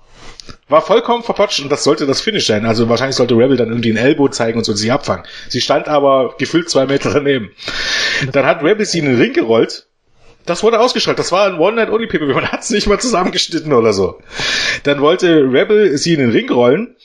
Und als sie das gemacht hat, hat sie es kaum geschafft. Dann ist ihr, wahrscheinlich Rebels sind dann noch halb die Titten aus dem BH gefallen. Dann musste man das noch ein bisschen verdecken. Dann wollte man sie covern, quasi. Dann lag aber die Gegnerin auf dem Bauch, so dass sie es nochmal rumdrehen mussten. Das muss man gesehen haben. Das kann man echt nicht fassen, wenn man das sieht. Aber unglaublich. Weißt du, was die beiden damit geschafft haben? Die haben ein denkwürdiges Match bei einem One-Night-Only-Pay-Per-View. Das ist eigentlich richtig. Und wahrscheinlich ist es sogar das einzige Match von einem One-Night-Only-Pay-Per-View, an das man sich am Jahresende noch erinnern wird. Definitiv. Und ich glaube auch mit Abstand das meistgesehene Match, weil das ist dann tatsächlich auch rumgegangen. So kann TNA auch berühmt werden. Wir zeigen einfach die größte Scheiße und schneiden es dann noch nicht mal. Ja, das ist eigentlich ein guter Plan. Ja, das ist ein klingt nach dem Plan. So kommt man ins Gespräch. Könnte man jetzt natürlich wieder sagen, jede Werbung ist gute Werbung. Aber ja, genau. Nee. Controversy creates cash.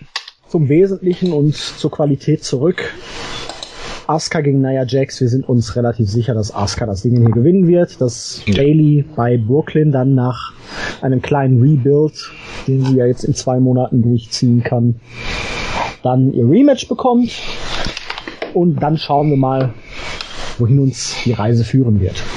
Jupp.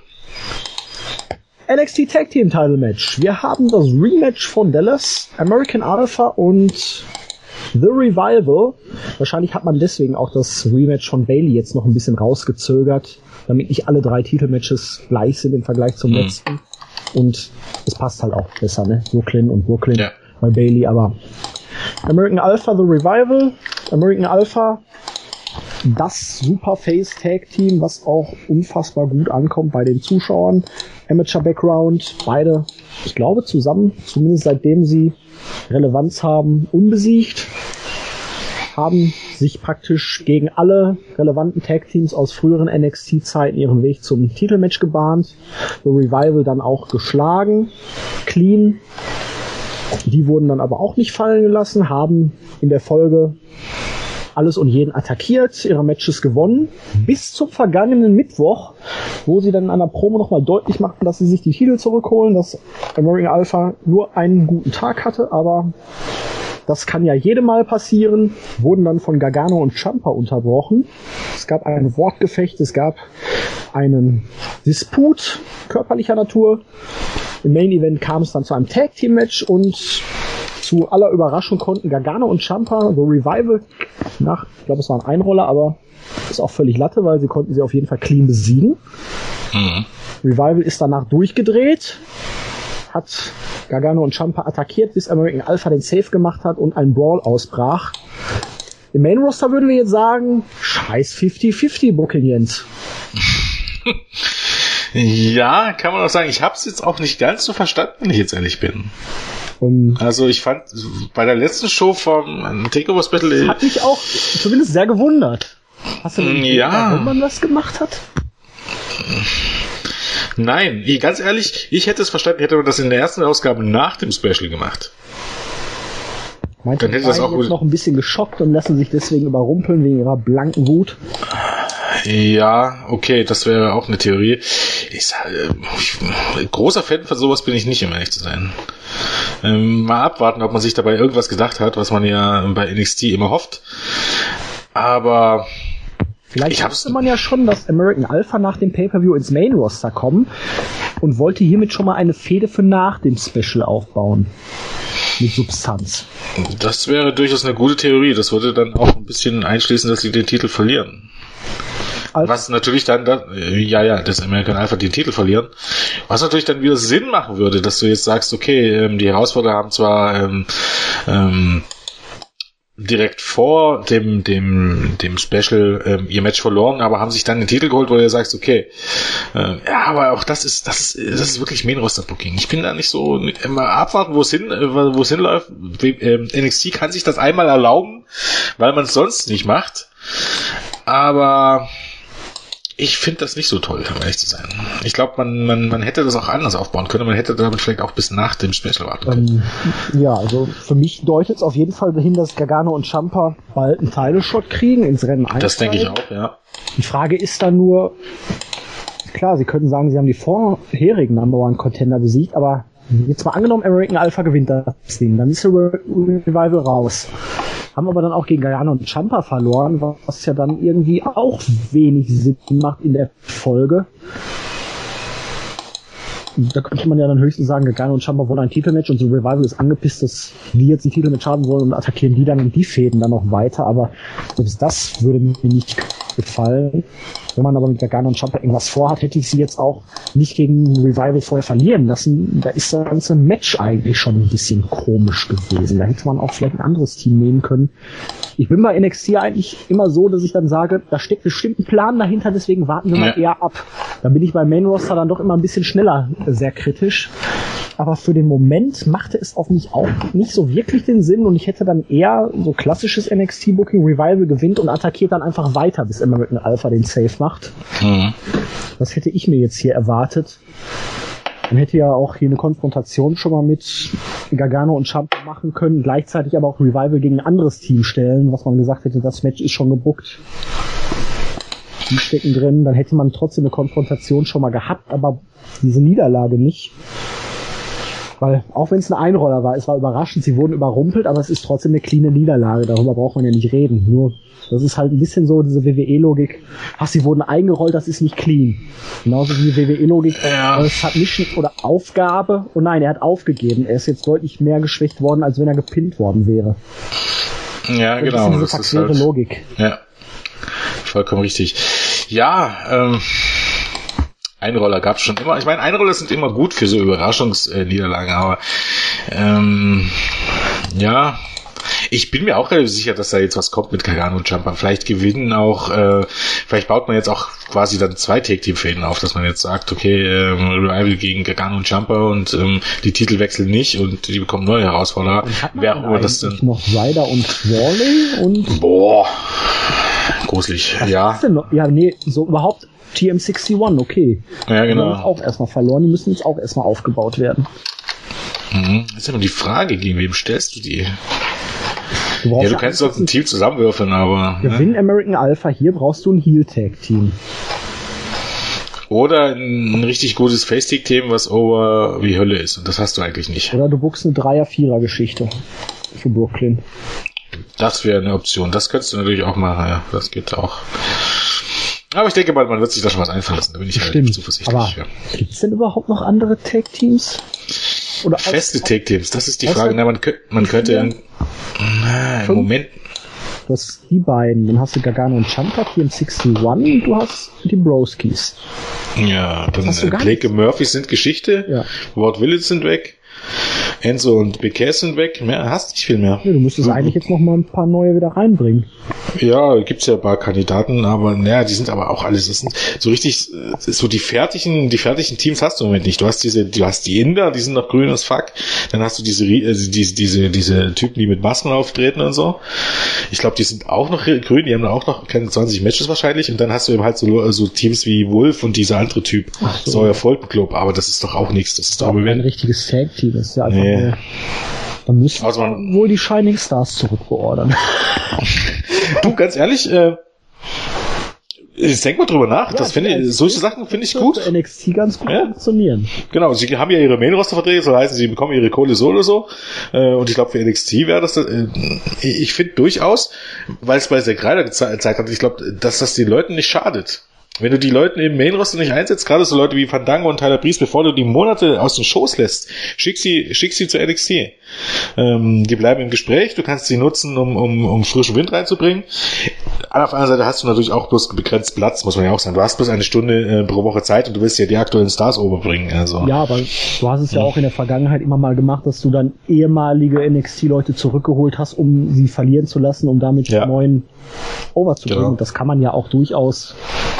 ab und zu mal wiederholen. Mit irgendwelchen Mit- oder Undercard. Auf jeden Fall, ja.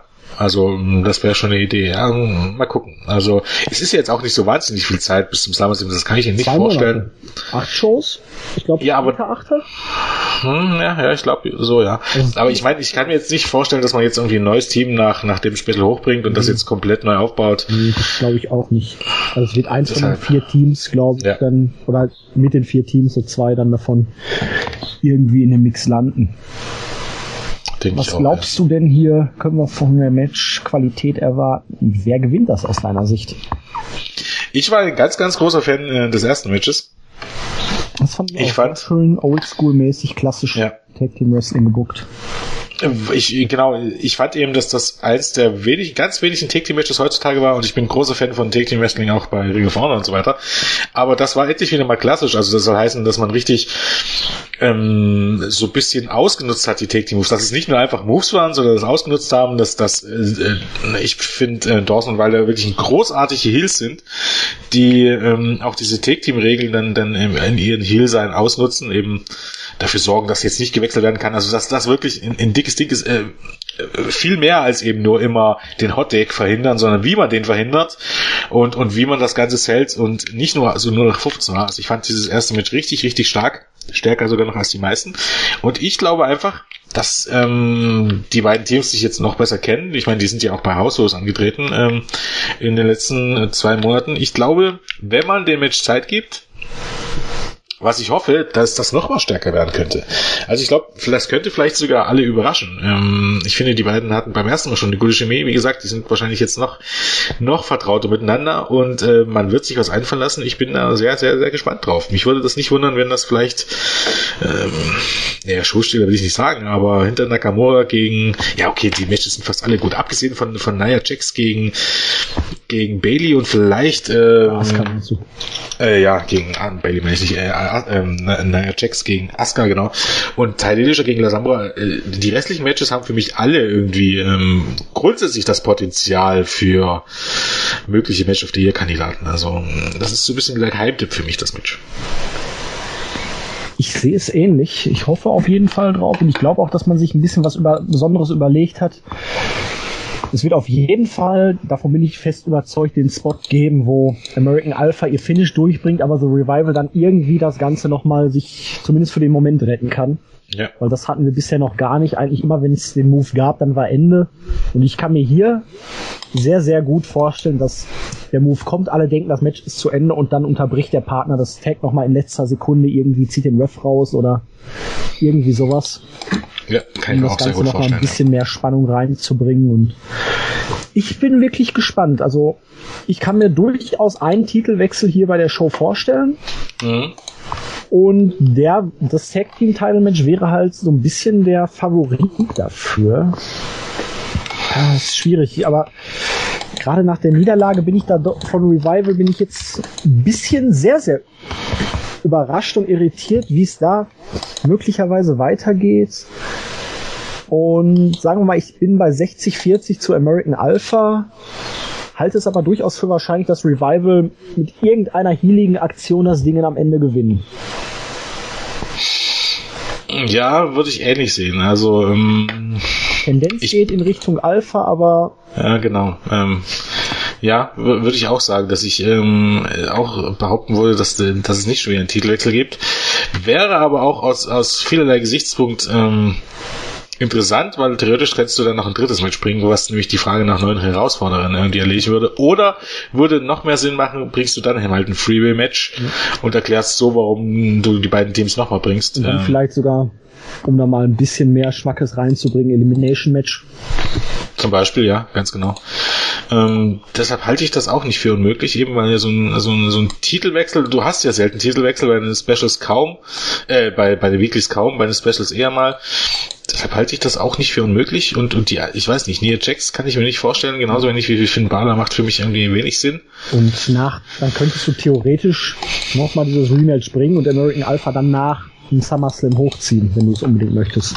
Ja, genau. Oder auch schon davor, aber dann halt da ihren Abschluss geben auf der großen Bühne. Auch da muss man ja auch ganz ehrlich sagen, ist wirklich eine Notwendigkeit, den Titel wechseln zu lassen, wenn du jemand hochholst, hast du ja nicht. Die müssen einmal einmal im Monat bei den Tapings antanzen und einmal alle 3 Monate bei den Specials. Okay, dann hast du bei den Hausschuss halt mal keine Tag Team Champions, aber ich glaube, da geht die Welt nicht unter, wenn man es ehrlich ist. Notfalls machst du es so wie bei Paige damals, Aufstieg und dann muss der Titel halt für vakant erklärt werden und du machst ein Turnier. Oder so, ganz genau, ja. Geht genauso, ja. Hast ja auch gemacht, damals um Page nicht zu schwächen, haben sie einfach den Titel abgenommen, Turnier veranstaltet und da hat ja dann Charlotte den Geld geholt. Ne? Vor allem, wenn du im Sommer tatsächlich nochmal hier dieses Dusty Rhodes Classic machen willst, dann kannst du das sofort um den Titel gehen lassen. Stimmt. Und zwei Fliegen mit einer Klappe. Und hast dann gleichzeitig möglicherweise noch ein, zwei neue Teams etabliert. Vollkommen richtig. Kannst du, ja, genau. Perfekt eigentlich. Ja, dann lasst uns mal überraschen, wie dieses Match ausgeht. Es ist auf jeden Fall Spannung drin. Viele potenzielle Möglichkeiten haben wir euch jetzt aufgezählt. Das Schöne daran ist, dass die potenziellen Möglichkeiten hier in diesem Fall tatsächlich eine Chance haben, wirklich umgesetzt zu werden, was im Endeffekt ja nicht der Fall ist. Nein, da würden wir uns am Montag dann wieder oder am Dienstag dann denken, ach scheiße. Ja, alle Gedanken umsonst gemacht. WWE hat genau alle Gedanken abgepasst und gesagt, wir machen es jetzt absichtlich anders. Na, WWE macht's gerne, weiß ich gar nicht. Das ist das bisschen das Problem. Bei WWE besteht der Swerve meistens daraus im Main-Roster, dass man aus einer echt coolen Idee was ziemlich uncooles und lahmes macht. Einfach nur, um nicht das zu machen, was jeder erwartet. Ja, genau. Zum Beispiel der ganze AJ Styles, der Club-Kram ist best Beispiel für mich. Ja, da du ja bei der letzten Raw-Review nicht dabei warst, obwohl du Zeit gehabt hättest.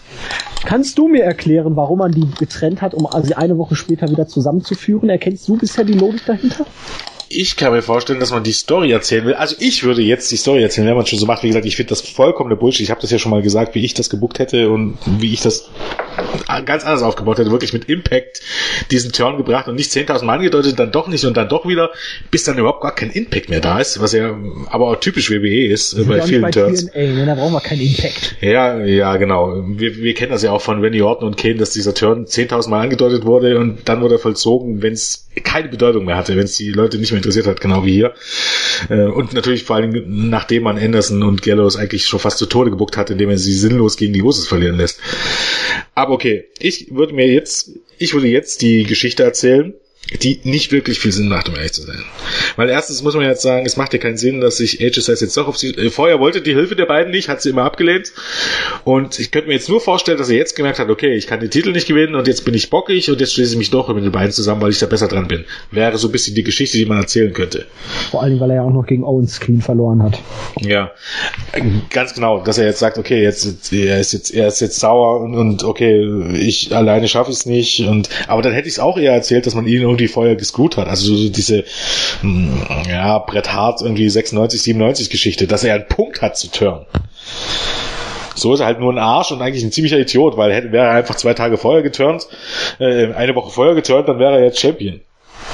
Oder zumindest ein Money in the Bank Match. Oder zumindest ein Money in the Bank Match, aber wenn man sieht, so ist das halt. Wie gesagt, ich finde einfach, dass die Story auch, so komisch das klingt, wir scheinen immer danach, dass etwas lange dauern muss. Grundsätzlich hätte man für mich den Zeitraum zwischen dem Debüt und also Debüt von Anderson und Gallows und diesen Ungewissheit, ob Styles nun mit denen im Bund hängt oder nicht, hätte man strecken müssen. Für mich war der Höhepunkt so, der fehlte bereits bei Extreme Rules. Alles, was danach kam, war Verwässerung. Und jetzt ist es halt so ein typischer WWE-Turn ohne wirklichen Impact. Ich finde, wenn man Styles turnen wollte, hätte man das ebenso machen müssen, solange, wo es noch unklar war, ob er jetzt turnt oder nicht. Also eigentlich bei Extreme Rules. Eigentlich bei Extreme Rules. Ich hätte es, wie gesagt, gar nicht das Match nicht bei Extreme Rules gemacht, sondern erst bei Payback. Und hätte das noch vorher 4 Wochen gezogen und hätte, keine Ahnung, Chris Jericho bei Extreme Rules gegen Reigns gestellt, weil, Chris Jericho hat gegen AJ Styles gewonnen, hätte Sinn gemacht und hätte diese Story einfach gezogen und beim ersten Match hätte ich dann nach dem Match am besten natürlich, wenn Styles nicht zum Champion macht, ich hätte Styles übrigens zum Champion gemacht, aber das ist wieder eine andere Rede, aber dass Styles eben dann nach seiner Niederlage gegen Roman Reigns turnt oder irgendwie sowas oder und dann hätte ich dort wirklich Impact gebracht und dann hätte ich wirklich auch den Club, wie gesagt, ich hätte ihn dominieren lassen, noch ein paar Leute, ich weiß nicht, das hast du wahrscheinlich nicht gehört, für einige ist es doppelt, ich hätte den Club dann dominieren lassen, Take-Teams killen lassen und so weiter und so fort und hätte sie aber zwischen Authority, also zwischen die Heels und dem Rest des Rosters gestellt, also so tatsächlich so Bullet Club NWO-mäßig, die Einzelgänger, hätte noch ein paar Leute reingesteckt, hast du hier Baron Corbin, von mir aus Apollo Crews, hast du noch ein paar Leute, wo du nichts weißt, was du mit denen anfängst und hätte dann das so dargestellt, hätten nicht mal den Titel gewinnen müssen und hätte das dann einfach so dargestellt, dass niemand sich stoppen kann und hätte dann den Zusammenschluss von The Shield gebracht und dann hätte ich The Shield gegen The Club gebracht. Doch, das hattest du in irgendeiner Dreier-Review mal angedeutet. Ja, ach so, ja, vollkommen richtig. Und ich glaube, solche Dinge sind eigentlich solches Selbstläufer und bei WWE kommt man auf sowas nicht. Das ist mir ein Unding, warum man auf sowas nicht kommt. Weil man Roman Reigns doch nicht mehr in ein Team stecken möchte. Roman Reigns. Es hätte ja bloß für eine Survivor Series. Es hätte ja bloß für eine Show sein müssen, weil eben der Club so dominant ist und so gefährlich ist, dass sich, obwohl die 30 nicht mehr verstehen, trotzdem für eine Nacht mal zusammentun. Und das hätte Roman Reigns wahrscheinlich sogar beliebter gemacht. Vollkommen richtig, mit wesentlich beliebter gemacht. Das darf ja nicht passieren, Jens. Um Gottes Willen, nein. Und außerdem hätte man dann wahrscheinlich auch Rollins nicht wie den größten Lappen des Jahrhunderts zurückbringen dürfen, der nach 2 Wochen jetzt eigentlich schon wieder komplett kalt ist. Ja, vor allem, Rollins war so das gegebene Babyface. Ich glaube, das ist ja das, mittlerweile ist er auf dem Trip, niemand darf mehr over sein als Roman Reigns und wenn er over ist, turnen wir ihn. Du killst jetzt Rollins nur damit Reigns weiter als Face rumkrampfen darf. Und im Grunde auch AJ Styles, wenn man ehrlich ist. Auch AJ Styles war bei den meisten Shows mehr over als Roman Reigns. Darf nicht sein, wird gekillt. Ja, und du hättest bei Rollins, das wäre doch ein Selbstläufer gewesen. Er hätte einfach dann sagen können, genau das, was er gesagt hat, nur umgekehrt. Boah, ich habe so viel Zuspruch erhalten, die Fans haben sich so um mich gesorgt, das hat mich realisieren lassen, was jetzt hier eigentlich wichtig für mich ist und dass ich die Authority überhaupt nicht brauche und ne? Und man hätte Läufer geworden. Ja, immer noch turnen können. Ja, vollkommen richtig. Und man hätte es noch simpler machen können. Du hättest ihn ja noch nicht mal wirklich turnen können, sondern einfach so lassen können und Roman Reigns hätte immer gesagt, ja, du bist der und du hättest dieses Match aufgebaut. Face gegen Face. Roman Reigns gar nicht turnen. Face gegen Face. Und Seth Rollins auch so ein bisschen so ein Mittelding. Aber Roman Reigns hätte ihn immer provoziert und hätte gesagt, hier, pass auf, du kannst eh bloß mit Erfolg gewinnen. Und Seth Rollins sagt sich, ich werde dir beweisen, dass ich das auch ohne kann. Und dann tritt in die Eier. Rollins holt sich den Titel. Ja, das wäre auch okay gewesen, genau, am Ende. Aber versuch's doch einfach mal. Das ist das so ein bisschen, was ich nicht verstehe. Wenn du merkst, dass ein großer Teil des Publikums gegen Roman Reigns ist, wenn so deine Ratings runtergehen und du weißt nicht so richtig warum und du siehst auch, dass dir die Männer davonlaufen, sollte man vielleicht mal auf die Idee kommen, dass es vielleicht an der Zeit wäre, den Männern auch mal ihren Helden zu geben. Und das einfach mal durchzuziehen. Und dann gehst du halt mit einer Stoppel. Ich kann das interpretieren, dass Vince die Männer davonlaufen, also Jens. Ja, ne? Ja, genau. Wrestling hat ja schon immer etwas Homoerotisches. Definitiv, also brauchen wir nicht drüber reden. Randy ja. Vollkommen richtig. Also, aber wir schweifen ab. Kann ich nicht mehr. Ja, vollkommen richtig. Wo waren wir eigentlich? Wir sind jetzt so weit, dass wir in Richtung Main Event NXT Championship Steel Cage Match gehen könnten. Und ich glaube, das machen wir jetzt auch einfach mal. Das sollten wir jetzt machen, ja. Denn die werden alleine schon deswegen ölig sein, weil sie schwitzen werden wie Sau. Joe sowieso, weil er ja mit seiner Statur immer ein bisschen kräftiger pumpen muss. Aber auch Finn Balor wird sich wohl nicht schonen. Ja, die Fehde der beiden brodelt schon lange. Eigentlich begann es schon beim Debüt von Samoa Joe. Er machte sofort klar, ich bin hier, um den Titel zu gewinnen. Versuchte dann immer wieder einen Shot zu kriegen, klappte nicht. Irgendwann fragte ihn Balor im letzten Jahr, hier, Dusty Rhodes Tag Team Classic. Sollen wir wieder Freunde sein? Möchtest du mein Partner sein? Weil sie kannten sich ja schon aus früheren Zeiten.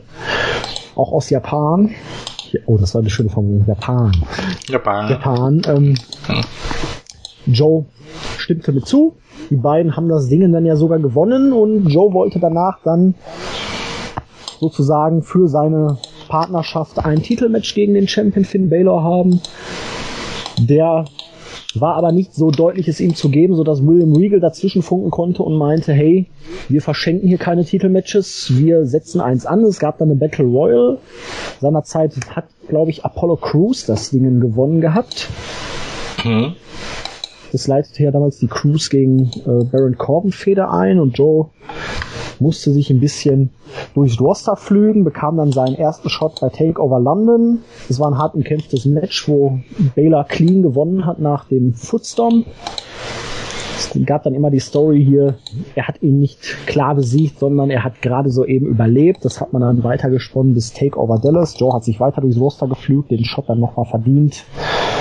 Und da konnte Balor dann durch einen Einroller gewinnen. Wir hatten ja vorhin schon kurz angesprochen, dass das Match relativ kurz war. Der Cut von Joe, den er sich, ich glaube, schon bei der ersten oder zweiten Aktion zugezogen hat. Er hat das Match natürlich ein bisschen beeinträchtigt. Ja.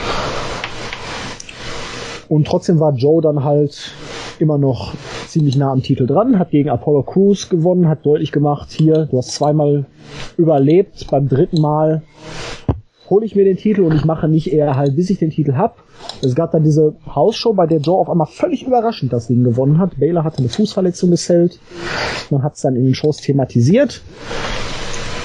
Die beiden sind tief verfeindet, haben sich des Öfteren gegenseitig schon aus den Socken gehauen. Und Regal hat dann, um dieser ganzen Sache wirklich jetzt einen finalen Charakter zu geben, dieses Steel Cage Match angesetzt. Es wird das letzte Match der beiden sein, das letzte Match der Fehde. The End. Die Frage ist halt, ist es nur das Ende der Fehde? Ist es möglicherweise das Ende von Finn Balor bei NXT? Und ja, es ist das dritte Special Match um den Titel in Folge. Es ist dennoch nicht übersättigt. Ich freue mich wie Bolle auf das Match. Ich bin bei Steel Cage Matches immer so ein bisschen skeptisch. Kann man das Ganze einigermaßen vernünftig einbauen, ohne dass es jetzt zu abgehackt, zu künstlich wirkt, ohne dass es Situationen gibt, wo man sich fragt, wieso geht er jetzt nicht einfach durch die Tür? Ja. Aber da bin ich bei NXT jetzt noch ein bisschen optimistischer, als ich es bei Main Roster oder auch bei anderen Promotions, wie beispielsweise den vorhin angesprochenen TNA, bin. Und ja, man hat die Fehde wirklich gut aufgebaut, auch in den letzten Wochen. Es gab zwar mal hier und da eine Konfrontation, dann gab es diese Interviewsegmente, die einzelnen Interviews und jetzt nochmal dieses mit Corey Graves, was ich auch nochmal richtig bärenstark fand. Es kommt halt wirklich der richtige Hass hinüber, es kommt dieses Real-Fight-Feeling. Als ob es wirklich um die Wurst geht, als ob es nicht einfach nur ein Match ist, sondern das ist wirklich die Schlacht. Darauf kommt es an. Es ist der eine Betrogene, aber letztendlich fühlen sich beide vom anderen irgendwie betrogen. Und der Titel hat Bedeutung, dieses Match hat Bedeutung. Ach, das freut mich einfach. Das ist halt, das ist Wrestling. Ja, vollkommen richtig. Also, du hast ja eigentlich alles aufgezählt. Man hat einfach nicht das Gefühl, als wenn man das jetzt schon 80 Mal gesehen hat. Man hat nicht unbedingt das Gefühl, dass man das jetzt schon zu oft gesehen hat und dass es zu lange gezogen wird. Was einfach daran liegt, man kann es immer wieder runterrechnen. Es ist eine Stunde in der Woche. Die beiden hatten ansonsten keine Matches. Und beide Matches, die man gesehen hat, hatten auch eine komplett andere Matchführung. Voll geil. Es sind andere Matches. Du weißt, dass es jetzt ein anderes Match wird. Man darf sich da freuen, dass es ein Steel Cage Match ist, weil auch wenn man Dutzende Steel Cage Matches sieht, eben von TNA und im Main Roster bei WWE, man kann davon ausgehen, dass ein NXT Steel Match noch ein bisschen anders sein wird. Wahrscheinlich auch ein bisschen oldschool-mäßiger. Ich hätte mir sogar gewünscht, dass es vielleicht gar keinen Escape gibt, was durchaus Sinn gemacht hätte. Gestern nämlich auch diese sinnlose Segmente halt, wenn die oben ja, genau, aufstehen und dann doch wieder reinspringen oder wenn die Tür offen steht, ja, und irgendwie kommen sie dann nicht zur Tür oder vergessen, dass die Tür offen ist. Genau. Wäre eine gute Idee gewesen, das sein zu lassen, weil passt ja auch jetzt nicht zu der Fehde, oder zu dem Aufbau. Zu sagen, okay, ich versuche dann rauszurennen. Nimmt dir ein bisschen Spots weg, weil auf einer Seite muss man ja auch sagen, du hast keine Chance, außerhalb des Rings dich zu bohren oder einen Dive zu zeigen. Ist ja ein bisschen ein Problem, kannst du so halt mit Spots, mit solchen Spots füllen. Ist halt ein Ausgleich, aber ich glaube, die beiden brauchen das jetzt nicht unbedingt. Du hast halt Gefühl, du siehst nicht immer das Gleiche, du siehst immer das Neue, du hast die in den Weeklies weitestgehend auseinandergehalten, zumindest in dem Sinne, dass es jetzt keine Matches und noch nicht mal, glaube ich, Take-Matches der beiden gab. Ja. Und das ist Gold wert. Also wie gesagt, diese Stunde pro Woche ist absolut Gold wert. Ich glaube, selbst 2 Stunden könntest du noch wunderbar überbrücken. 2 Stunden wären sogar noch ein bisschen besser. Ab 3 Stunden oder mehr als 3 Stunden wird es erst ein Problem. Vor allem sollte ein Vorbild sein für WWE. Alleine, wie man schon die Rückkehr von Finn Balor gehypt hat, nachdem er den Titel verloren hat, dann war er ja 2-3 Wochen ganz weg. Und wie man dieses eine Match, was er dann hatte, gegen wen war das? Gegen Elias Sampson? Oder gegen wen hatte er das Match? Das weiß ich gar nicht mehr. Es könnte Samson gewesen sein. Aber wie man dieses Match alleine gehypt hat. Mhm. Heute die Rückkehr von Finn Balor. Und was jetzt auch noch zu diesem Match hinzukommt, das Hausshow-Match, das war der normale Finn Balor. Der Demon war ja nur bei London und Dallas. Ja. Das heißt, der Demon ist immer noch unbesiegt. Kann man eindeutig so sagen, ja. Ist da jetzt hier noch eine Komponente wieder in diesem Steel Cage Match, die auch noch da reinspielt. Was wird Finn Balor dieses Mal machen? Welche Kreatur kreiert er jetzt mehr oder weniger? In London war es ja so eine Hommage an Jack the Ripper. In Dallas war es dann praktisch der normale Predator. Wer weiß, ob er sich jetzt hierfür nicht vielleicht noch was anderes ausdenkt. Ich kann mich da noch an Hitman in New Japan erinnern. Ja, genau. Ist halt ein bisschen das Problem, wahrscheinlich, man darf ja nicht so richtig, man könnte natürlich jetzt, die gab ja richtig coole Auftritte, also hier, ich glaube, Bane war mal, Joker war mal, der war auch richtig cool, ich glaube, in England war das, ne? Ja. Darf man ja nicht, weil ist halt so eine Sache mit den Lizenzen und so. Ich glaube, da ist WWE immer ein bisschen vorsichtig zumindest. Nimmt ein bisschen weg davon, aber man kann trotzdem viel machen. Ich glaube, wo ist man? Man ist jetzt in der Full Sail. Ja. Der End, was könnte man denn bei der End nehmen? Was passt denn zu der End? Der Sensenmann. Beispielsweise, ja. Vollkommen richtig. Würde gut passen, kann ich mir durchaus vorstellen, dass es in so eine Richtung geht. In schwarze Richtung, in düstere Richtung. Genau.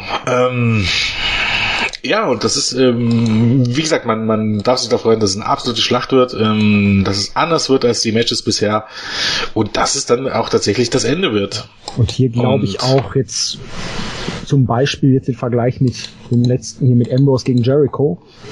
Hier glaube ich auch, dass der Käfig eine deutlich größere Bedeutung hat, viel mehr einbezogen wird, auch wirklich Aktionen gegen den Käfig gibt. So ein wirklich Oldschooler. Das ist schon grottig. Ja, Grotti fand ich es nicht nur nicht. Ich fand's. Das war zum einen. Hohe Erwartung und eben halt absolut. Es war zum einen zu lang, es war viel zu behäbig, viel zu lange Ruhepausen und ich weiß nicht, auch bei den beiden, es muss an Jericho liegen. Ich kann es mir im Moment nicht anders erklären. Da fehlte mir auch wieder die Chemie. Und bei ich finde auch, Chemie. Ich finde auch tatsächlich, dass Jericho, und das nimmt jetzt gar nicht viel von Jericho mit, er ist immer noch ein großartiger Performer, aber ich finde, er ist halt, was er natürlich ist, ich meine, er wird auch älter, aber er ist auch nicht mehr auf dem Niveau, das er früher war. Er ist auch nicht mehr auf dem Niveau, das er...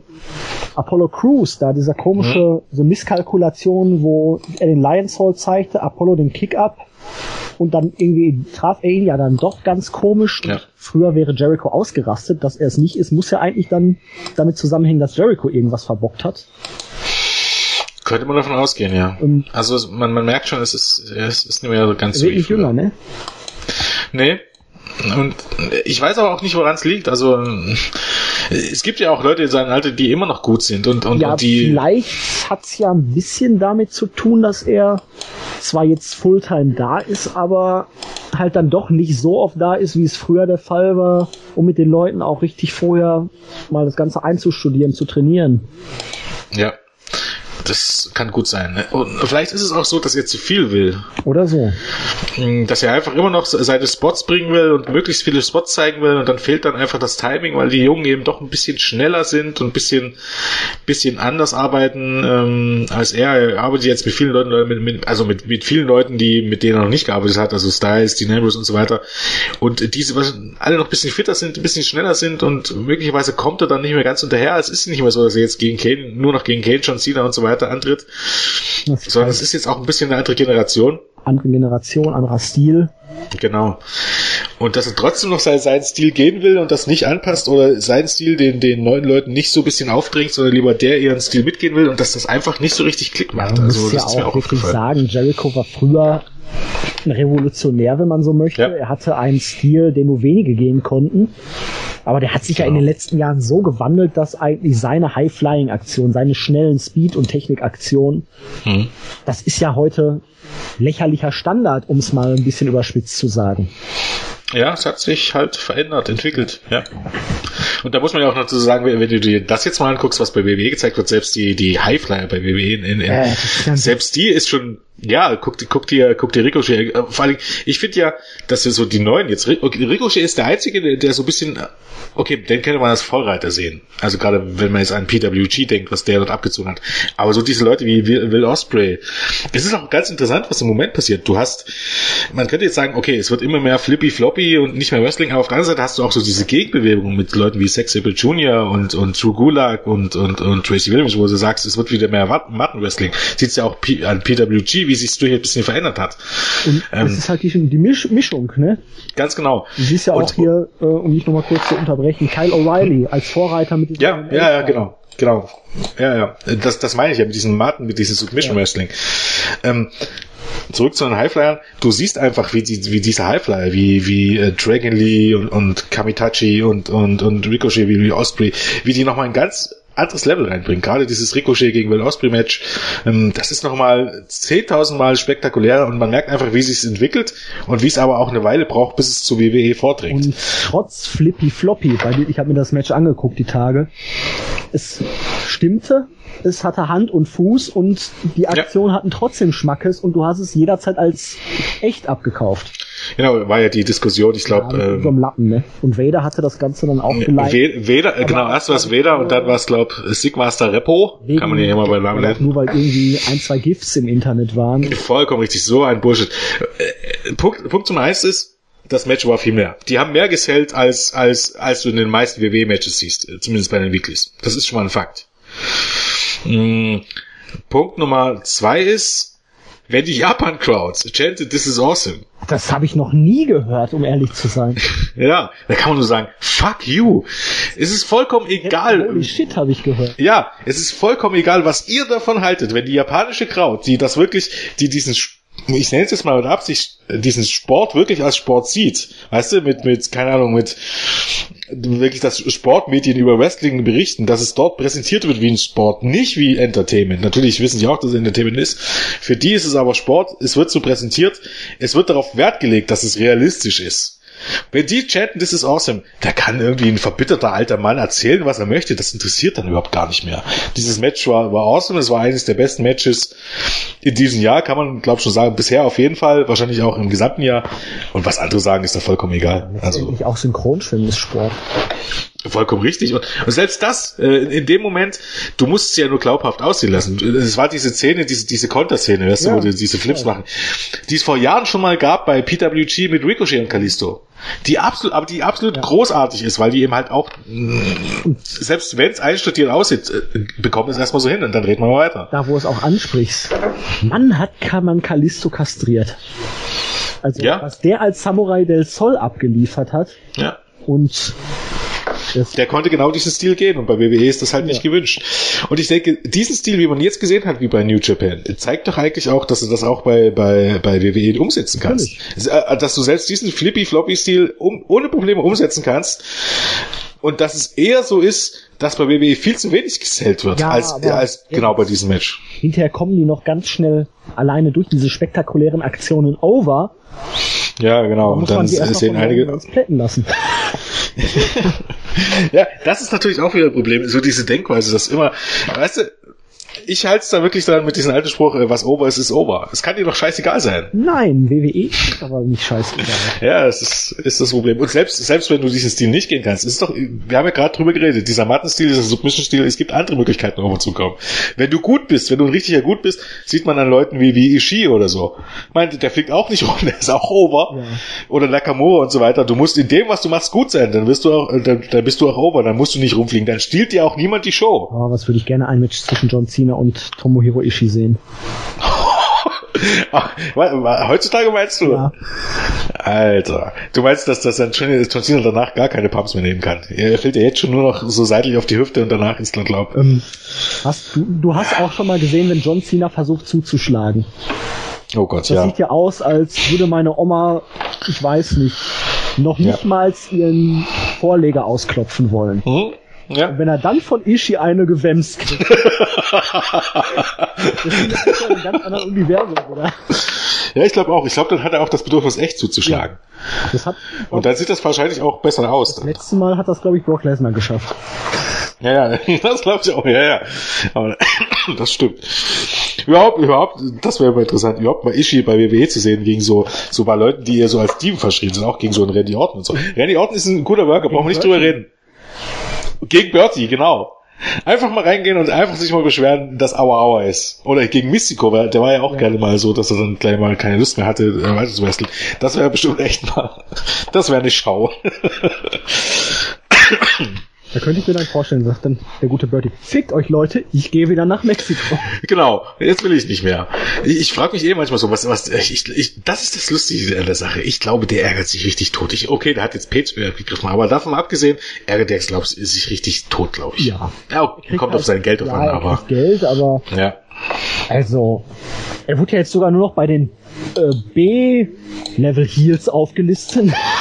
Ja, und ich glaube, das wird sich auch nicht mehr ändern. Also nicht, dass man es mit jemandem wirklich versucht hat. Naja, das ist eigentlich auch ein interessanter Fakt. Es fing doch schon an, wie man ihn zurückgebracht hat, aber ich glaube, wir schweifen etwas sehr weit ab. Wir waren bei Joe gegen Finn Balor, Steel Cage Match, Jens. Ich freue mich die Bolle. Es ist mir eigentlich auch schon fast Latte, wer gewinnt, aber hier sollte Joe das Ding gewinnen, einfach weil es passt, weil Baylor ja irgendwann auch rauf muss und Joe als Joe eigentlich auch. Ich weiß eigentlich, klar, du hast einigermaßen noch Owens, aber der ist auch halt durch. Du könntest Joe natürlich jetzt reinbringen, alles abschlachten lassen und ihm dann im Main-Roster einen einjährigen Run geben, wo er einfach alles wegkloppt. Aber das kann ich mir auch erstmal bei NXT noch ganz gut vorstellen. Und ich vollkommen richtig, Nakamura sehen. Weißt du, das ist ja eigentlich auch so einfach. Ich finde, man hat jetzt so viele Möglichkeiten, das ist so einfach. Du hast deine Fanbase auf die Hardcore-Fans runtergewirtschaftet. Jeder große Star bei NXT, vor dem Fernseher gibt's vielleicht Leute, die das nicht kennen. In der Halle, wenn du das, man hat's ja an Owens und so weiter gesehen, die Halle geht da steil. Bei Sami Zayn, die Halle gehen da steil, wenn du die NXT-Stars bringst.